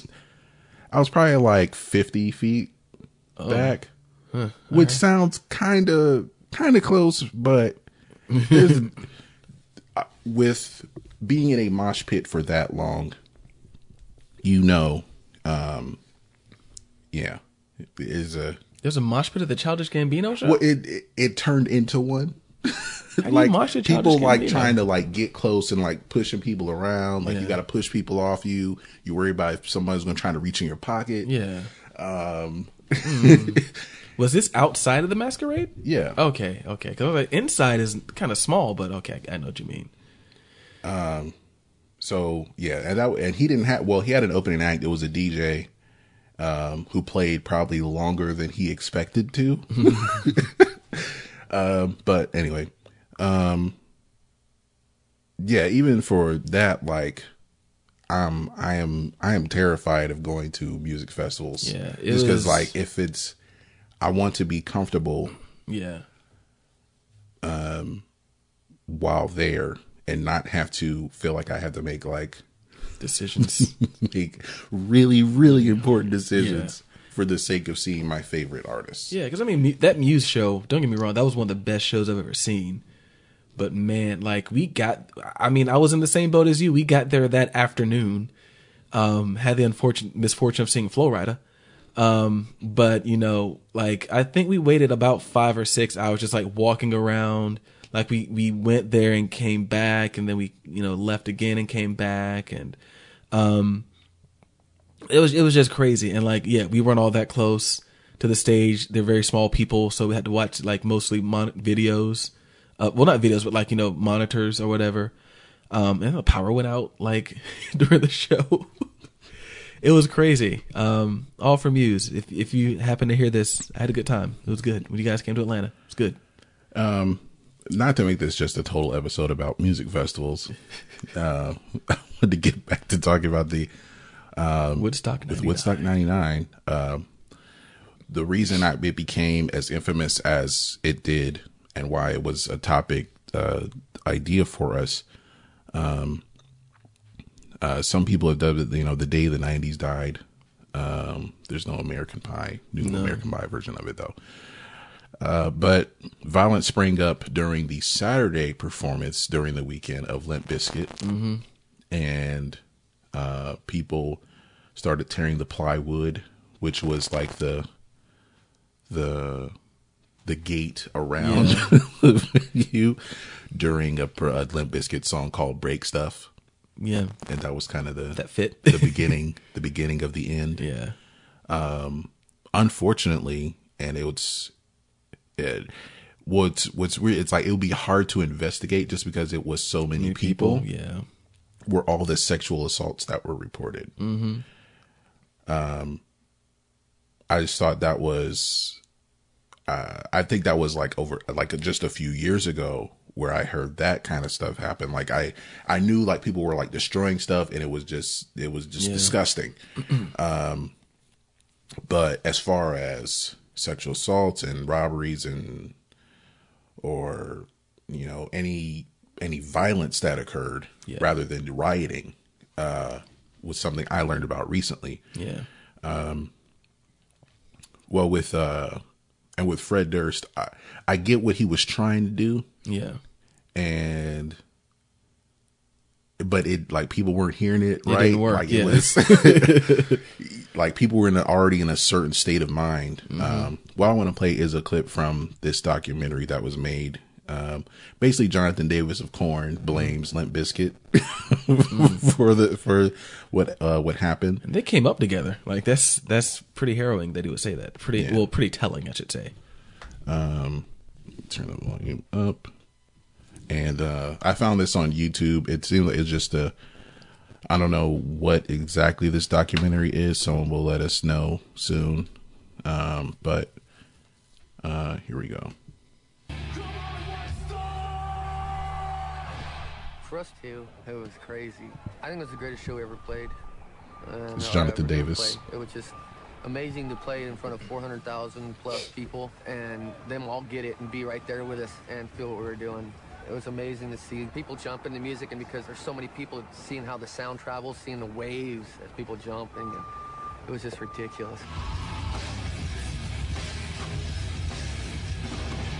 Woodstock ninety-nine was unforgettable. I was a pretty big moment. That was a, that was the biggest. That's Fieldy from Korn.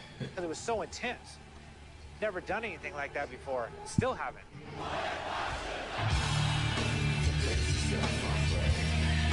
Another guy. And they were they were literally on top of the world at this point. Oh yeah. We rocked that place that first night, and everybody had fun. The second night, Limp Bizkit it up for everybody. It really did. You want the worst? Well, you got the worst. That's Josie. The one, the only. No, that's Vern Troyer. Oh god, that's Vern Troyer. My bad. Wrong, wrong small person. I'm sorry. I really thought that was. I mean, it was wildfire.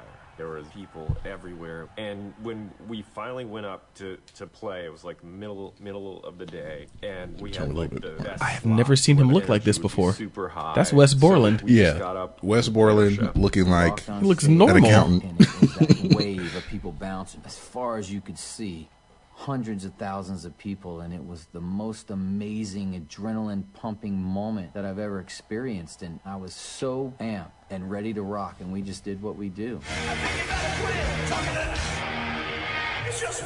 But I guess things started to go bad during, you know, our song Break Stuff.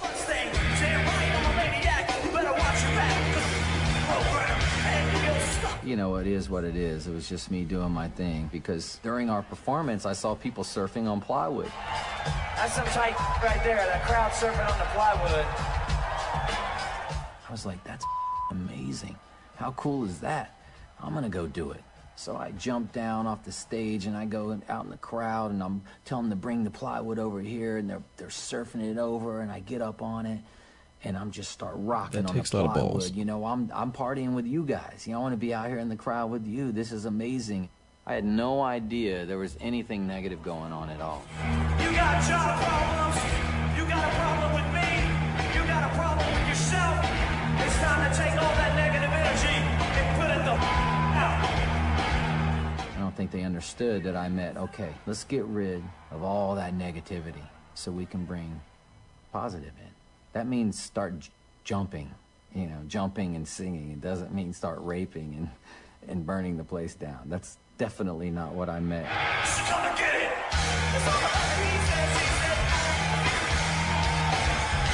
You better quit. She's gonna get it. I remember getting off the stage and having some... Yeah. So... Um, that's kind of when it all it yeah. all turned right there. See, no, I didn't realize that he actually got out there on the plywood. Yeah. Um, and basically, unknowingly, unwittingly, maybe encouraged him to break stuff, and not just by playing the song, just but by you know participating in. I, I, that's crazy. What's the name of this documentary? I want to check this out. Um. I don't know. Should put a link to it on our page. Yeah, it just says Woodstock ninety-nine at ninety-nine. Fire, burn, riot, riots, flames. So someone who doesn't speak English made that. The subtitles are in Aramaic? I don't know. I don't think it's Aramaic. I want to say Russian, but it may be it's. Uh, yeah. Wes Borland looked so normal. He looked like he sold insurance or something. Yeah. um, I'm trying to see if there's a part where um, one thing that was reported was uh, oh, well, hmm.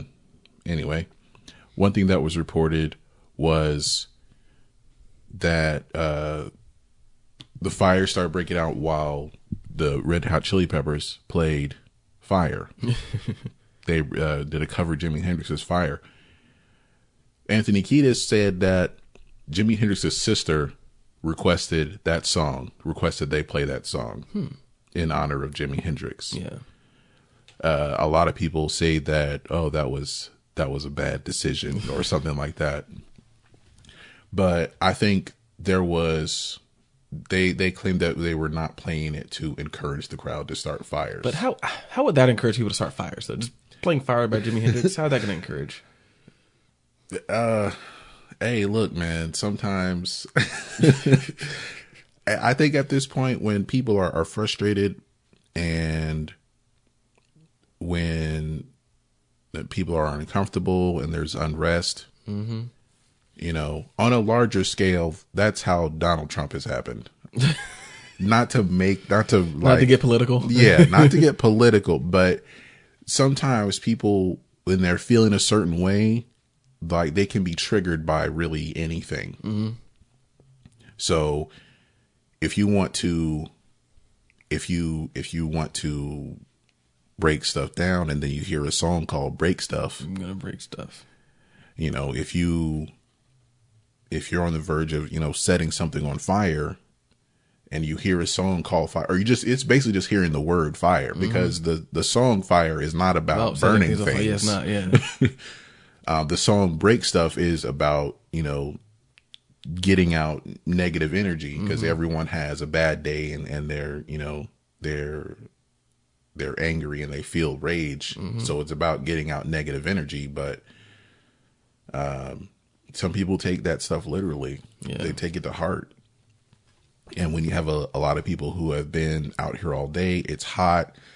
Um, they weren't expecting water to be four dollars. uh, Their hunger, probably. They didn't know they they wanted to see one band over here and then this other band over here, but they had to walk a mile and a half and through. You know, it says two hundred thousand people, but it was probably like half a million people. Yeah. Who attended.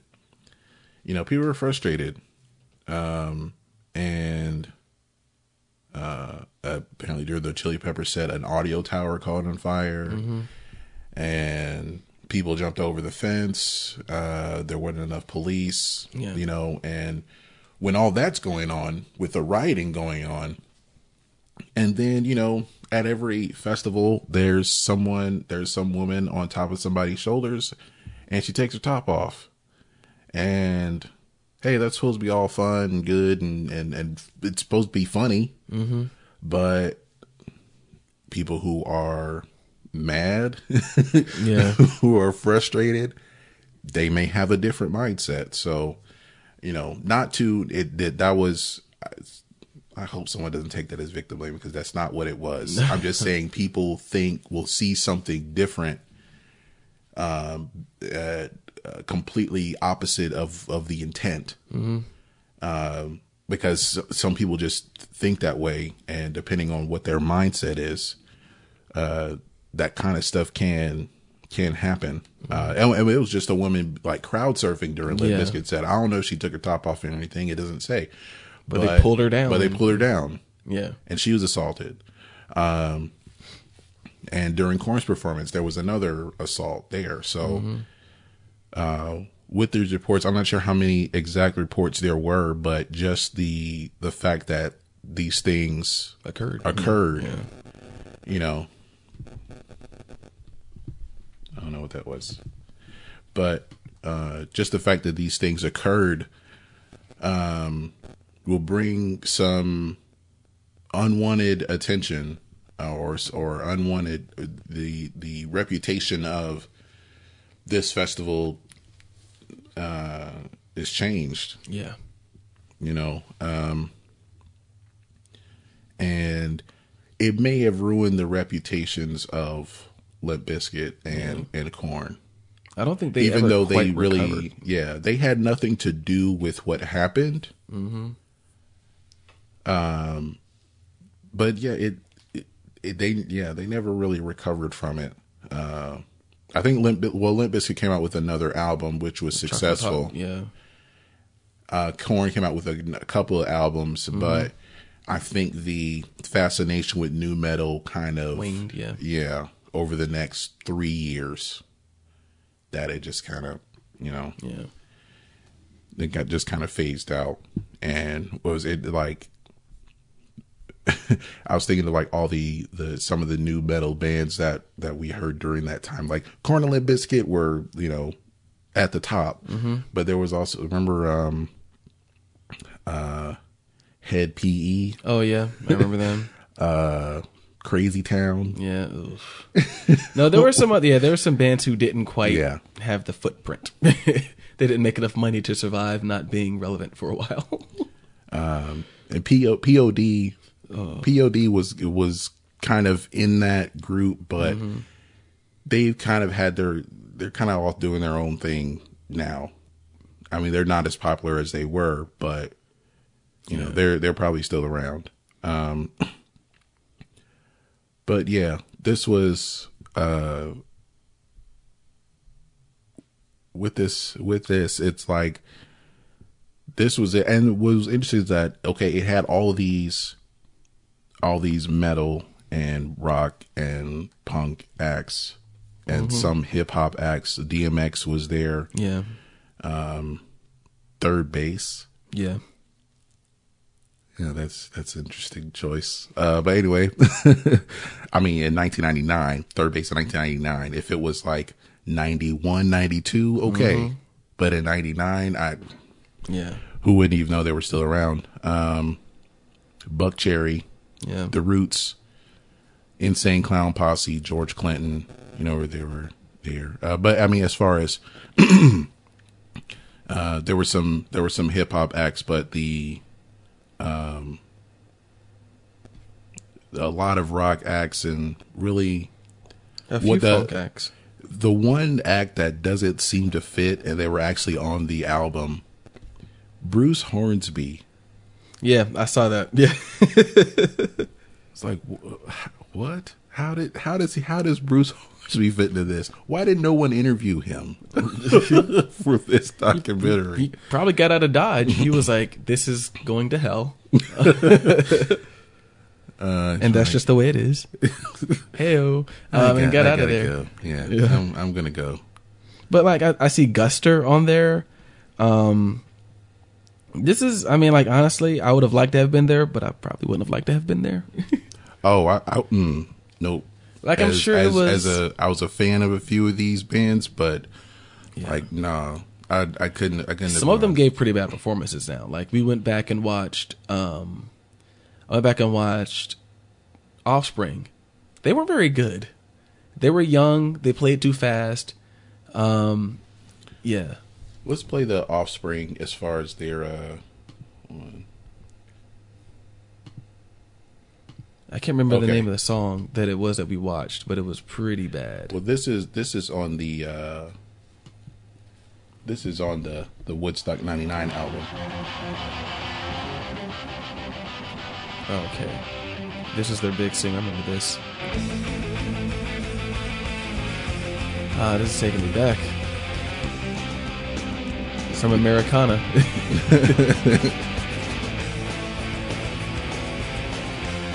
I heard the song uh, Pretty Fly for a White Guy, and that was the first I'd ever heard of them. Okay. But they had been around for a while. Yeah, I think the first thing I heard by them was probably Self-Esteem, but I heard it right before this. See, now I'm gonna, I'm gonna, I'm gonna let some people in on a little secret, because I think this might be what happened here, because I've seen these videos and they don't sound this good. One thing that a lot of artists like to do with a live album, they'll go into a studio and they'll they'll like recreate it. Yeah, well, not even recreate it, like, but they might like take out their vocals and redo them, or they might touch them up. Same thing with instruments. So I want to see the video of this to see if it sounds this good, because they don't normally do it with videos, but with recordings, yeah, like they'll go into the studio and like actually like kind of retouch up uh, a live performance on a record. Hmm. Yeah. Because, oh, heard a bad note there. But I'm just wondering, like, if some of this, because, like, Dexter's vocals actually sound decent to good. And I'm just, I'm wondering, like, if they're like, yeah, get him in the studio. And, like, yeah. Yeah.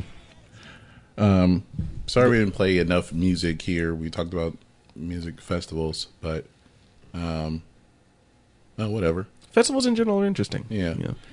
And this was this just happened to be one that went to hell, like quite literally, like it went down in flames. Yeah. And what's interesting, like it was, it had the the that notoriety, that controversy at the time mm-hmm. of it going to hell, and other festivals that go to, um, a, a, a recent festival that went to hell. That's why I think it didn't happen this year. Is Tomorrow World, or is it? I heard it was canceled, but then I'm now I'm not so sure. So what happened at Tomorrow World? Uh, well, there was, um, it was more like logistics, logistics problems. Okay. Uh, as far as people couldn't get like they, as far as parking, they couldn't get out, mm. or they, um, let's see.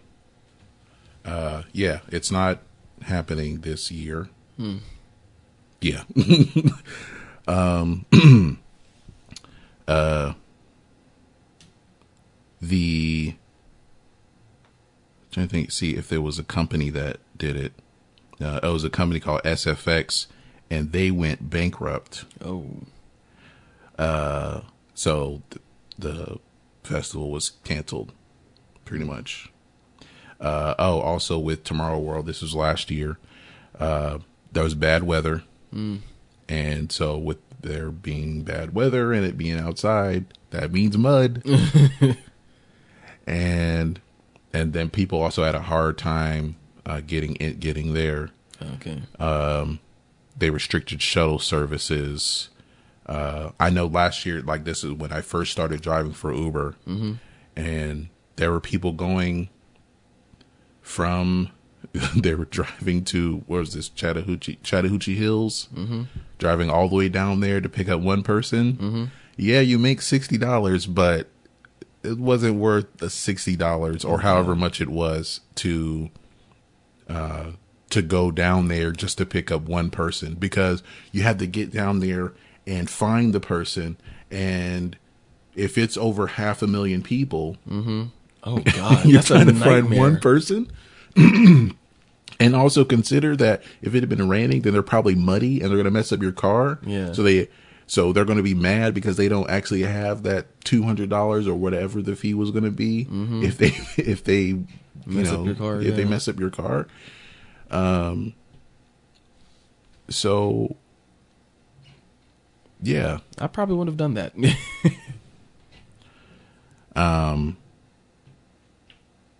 And there was people who, like I said, you, you did have the option of just going for that day, and or or if you just wanted to go go home and then come back the next day or whatever, mm. you have that option. But some people could not get off the grounds, mm. and beca- and they couldn't because there was a park, there was parking, but you were shuttled to the stages. Yeah, and if you didn't have, if they if they restricted shuttle services because of weather, and you couldn't get a ride from the stages to your car, ooh. You had to hike uh, miles of, or a couple miles, maybe a few miles, mm-hmm. to where maybe there's, if you didn't drive there yeah. to your car, or if you, well, I mean, if you didn't, if you weren't able to, if you drove there, uh, you would hike to your car, or if you didn't, if you couldn't get a shuttle mm-hmm.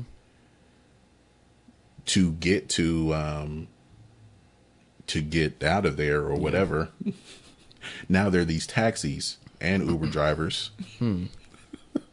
That sounds awful. I, I know like the base, the, the base price, if you were going from there just into Atlanta mm-hmm. was sixty dollars at least. Jeez. And it probably, I don't think it was that far a drive. It'll probably be like maybe twenty dollars well, on a normal day. Well, yeah, I mean it's a it's a surge, but they they had like a ba- it's going to be at least this wherever we're taking you. It's mm-hmm. going to be at least sixty dollars. Mm. So, I mean, some people had yeah you know, people had an issue with it, and if they were muddy and they mess up the car, wow, they mess up the car. Huh. They're like, I'm not, I can't just go and clean this. Yeah.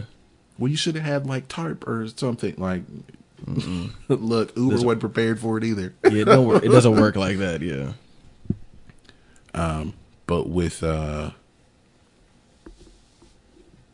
with Tomorrow World, I mean, they and um and yeah, the, and but it basically it did, it didn't happen this year because the company who owned the the festival went bankrupt. Hmm. So, all right. um. Uh, with Woodstock ninety-nine, man, like the coverage with M T V and, and all the sponsors and all the, um, just all the issues. What, what was, what's interesting is that nothing has really changed as far as that goes, as far as like pricing mm-hmm. and, uh, the simple things you you can be gouged for, you know, some of the simplest uh, concessions. Yeah. I mean, water was four dollars at Woodstock ninety-nine, and that was a problem. Yeah. And now it's going to be like twelve yeah. somewhere. Um, but it was, this is, I think all in all, this was just a, this was a certain time. Like all these bands, if you listen to these bands now, mm-hmm. like it's all very dated. Yeah. Uh, nothing really holds up as far as anybody's sound. I mean, you know, I I still listen to Jamiroquai every now and then. Mm-hmm. Um, or I, I G Love and Special Sauce is in Atlanta. Like have a show here like every six weeks. It seems like somebody featuring G Love and Special, Special Sauce, or they're headlining somewhere in Atlanta. You know, um, and some people have gone on to great things. The Roots. Yeah, I still can't believe Muse was there. That's crazy. I didn't realize and, they went and, back that far. Yeah. I, Now you're gonna meet a lot of people like we were talking about with Wilt Chamberlain's hundred point oh, game. Saw, so a I lot of people Muse. Go, I saw Muse at Woodstock ninety-nine. Oh, like, get out of here! Somebody's gonna claim that they saw Muse there. Um, and then just but some of the acts that were like, yeah, they're dating out. Like I said, well, the Offspring, Korn, mm-hmm. Lit, Limp Bizkit, Creed, yeah, Godsmack, mm-hmm. uh, Bush. Oh yeah, they're very dated. Live. The Brian Setzer Orchestra. Oh God, he was he was dated remember back then, the, kind of. But he had like the swing revival. Yeah, yeah. Them twirling up zippers and and uh, the Big Bad uh, Voodoo Daddy and yeah, uh, Cherry Poppin' Daddies. Cherry Pop. Yeah. That's who did Zoot Zoot Ride. Yeah, Cherry Poppin' Daddies. Yeah. yeah. Uh, the only one from that group is Brian Setzer Orchestra. That was on the album. Yeah. But yeah, when uh. What was that song? Jump, Jive, and Wail. Mm-hmm. That was. Oh man, um, I don't know. You could call that a revival when like there was only like there was a handful of bands, and only like a couple of hits. Like that's not a that's not a revival, man. Yeah. Uh, who else was there? Jewel, Everclear. Oh man, Sheryl Crow. I love me some Sheryl Crow. She puts on a good show. Our Lady Peace. Oh, Canada's Best. Not Canada's Best, but they're they're good. They're good. Uh, Buck Cherry. Oh man. Um, and then Bruce Hornsby, of course. uh, In the middle of all this ratchetness, this racket, Bruce Hornsby. All right, so um, like I said, it's probably not as in depth as we wanted to get, but hey, we gave you something. Mm-hmm. Okay. So uh, we're gonna get to my earworm of the week before we get out of here, and um. I heard this song, uh, um, a couple of days ago, and it was on, it was actually on his E P. It's not on his album. It's, uh, Stephen A. Clark. Oh, okay. I remember him. Um, Lonely Roller, right? That yeah. Was his, okay. That was a song I knew about him. Yeah. And he had an E P before that called Late, uh, which had Lonely Roller and Just Ride, which are on nope Lonely Road is the only one that made it to the album. So it had three songs, two of them were not on the album, and one of these that were not on the album was called Seashore. uh I like this song just because it was um uh I guess I, I like the the melody of it, and um it's pretty straightforward, and it had like it has like a like a house disco beat, and the song's actually kind of sad though. Oh. But I still liked it. So uh this is Seashore by Stephen A. Clark.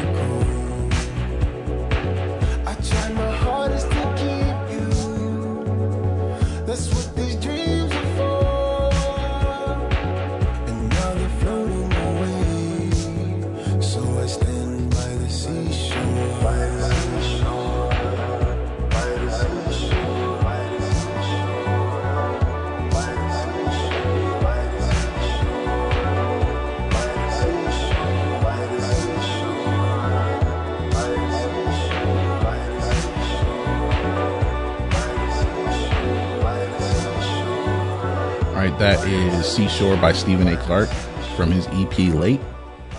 And you can also find it, of course, on our B T T Y H T Earworms playlist on Spotify. All right, so. I like that. We have come to the end of the show, Ben. Yeah. Uh, we powered through this, man. Yeah. We talked about other things. We got music festival talk out of it. I'm I'm terrified of going to music festivals.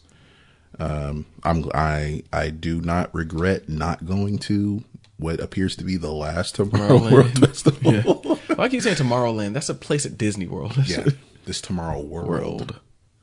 Just like how Disneyland and Disney World are two different places. So they don't get sued. um. So, uh, yeah, I'm gonna I'm gonna see if you remember. How can you How can you uh. interact with us, Ben? How, how can how can the people interact with our podcast? We're on Facebook, uh, facebook.com slash by the time you hear this.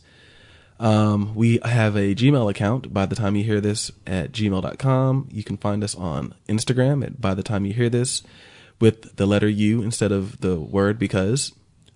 Because we're open. Oh, yeah. Just like Corey Feldman. Oh! uh. Yeah. Uh, fake Michael Jackson wannabe.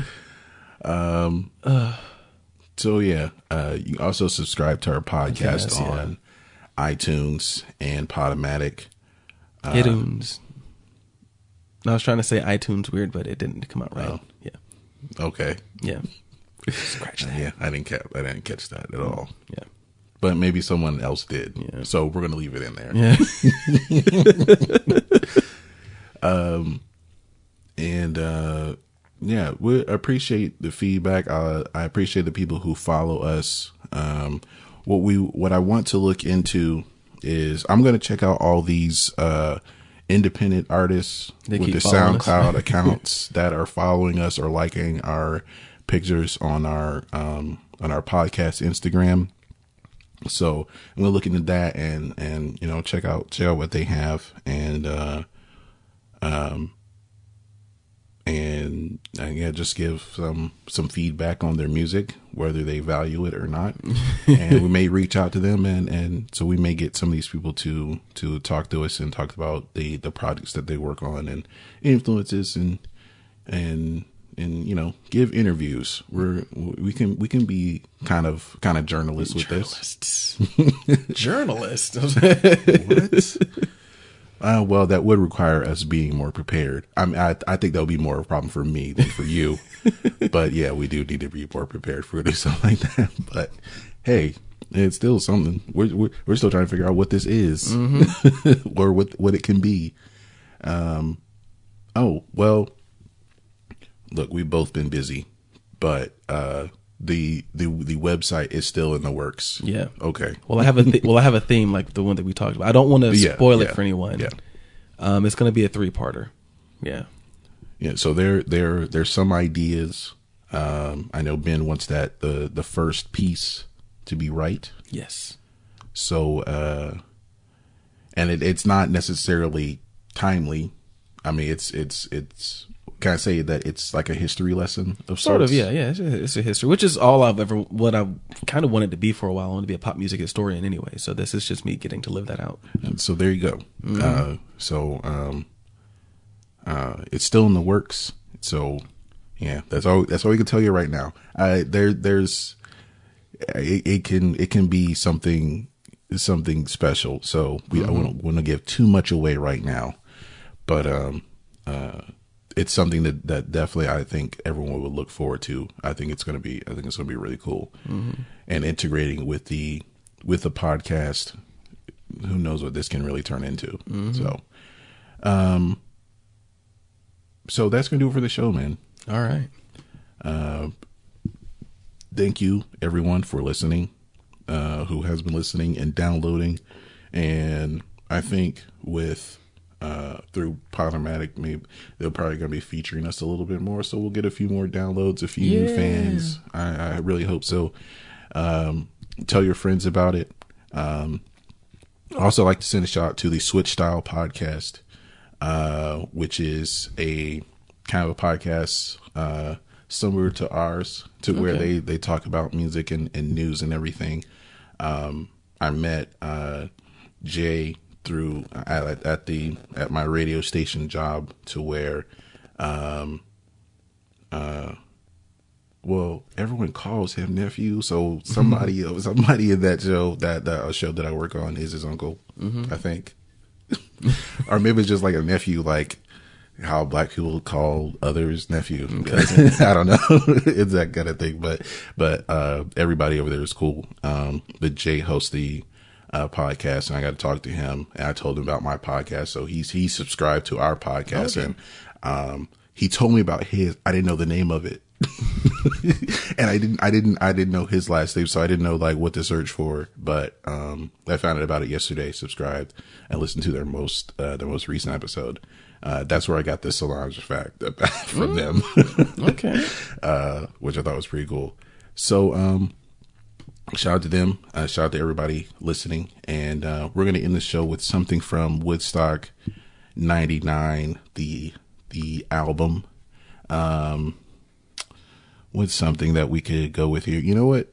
Um, we're going to go with, we're going to go with, what did Bruce? Hor- well, you know, I was going to ask, no. Is he on here? He's on the album. I don't. Should we play Bruce Hornsby? I, I will never say not play Bruce Hornsby. Okay, we're going to play "Resting Place" by Bruce Hornsby. It's on. It's the last track on the second disc. How many discs are there? There are two. Okay, so it's the last track on the second disc, and um, get this queued up. Thank you guys again for listening, and we'll talk to you soon. When you produce one of these shows, you know, there's some highlights and there's some lowlights. But one of the nicest things to do is to have one of your friends perform. Ladies and gentlemen, one of the consummate musicians in the world today, Mister Bruce Hornsby.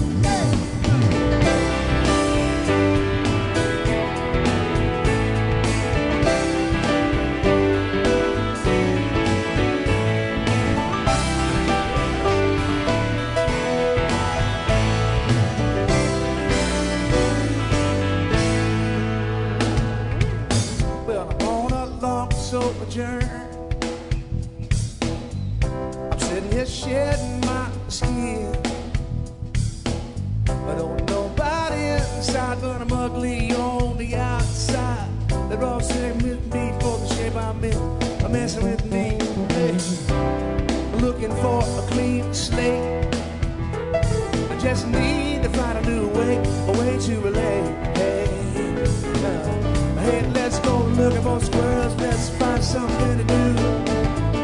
I think she's shooting it.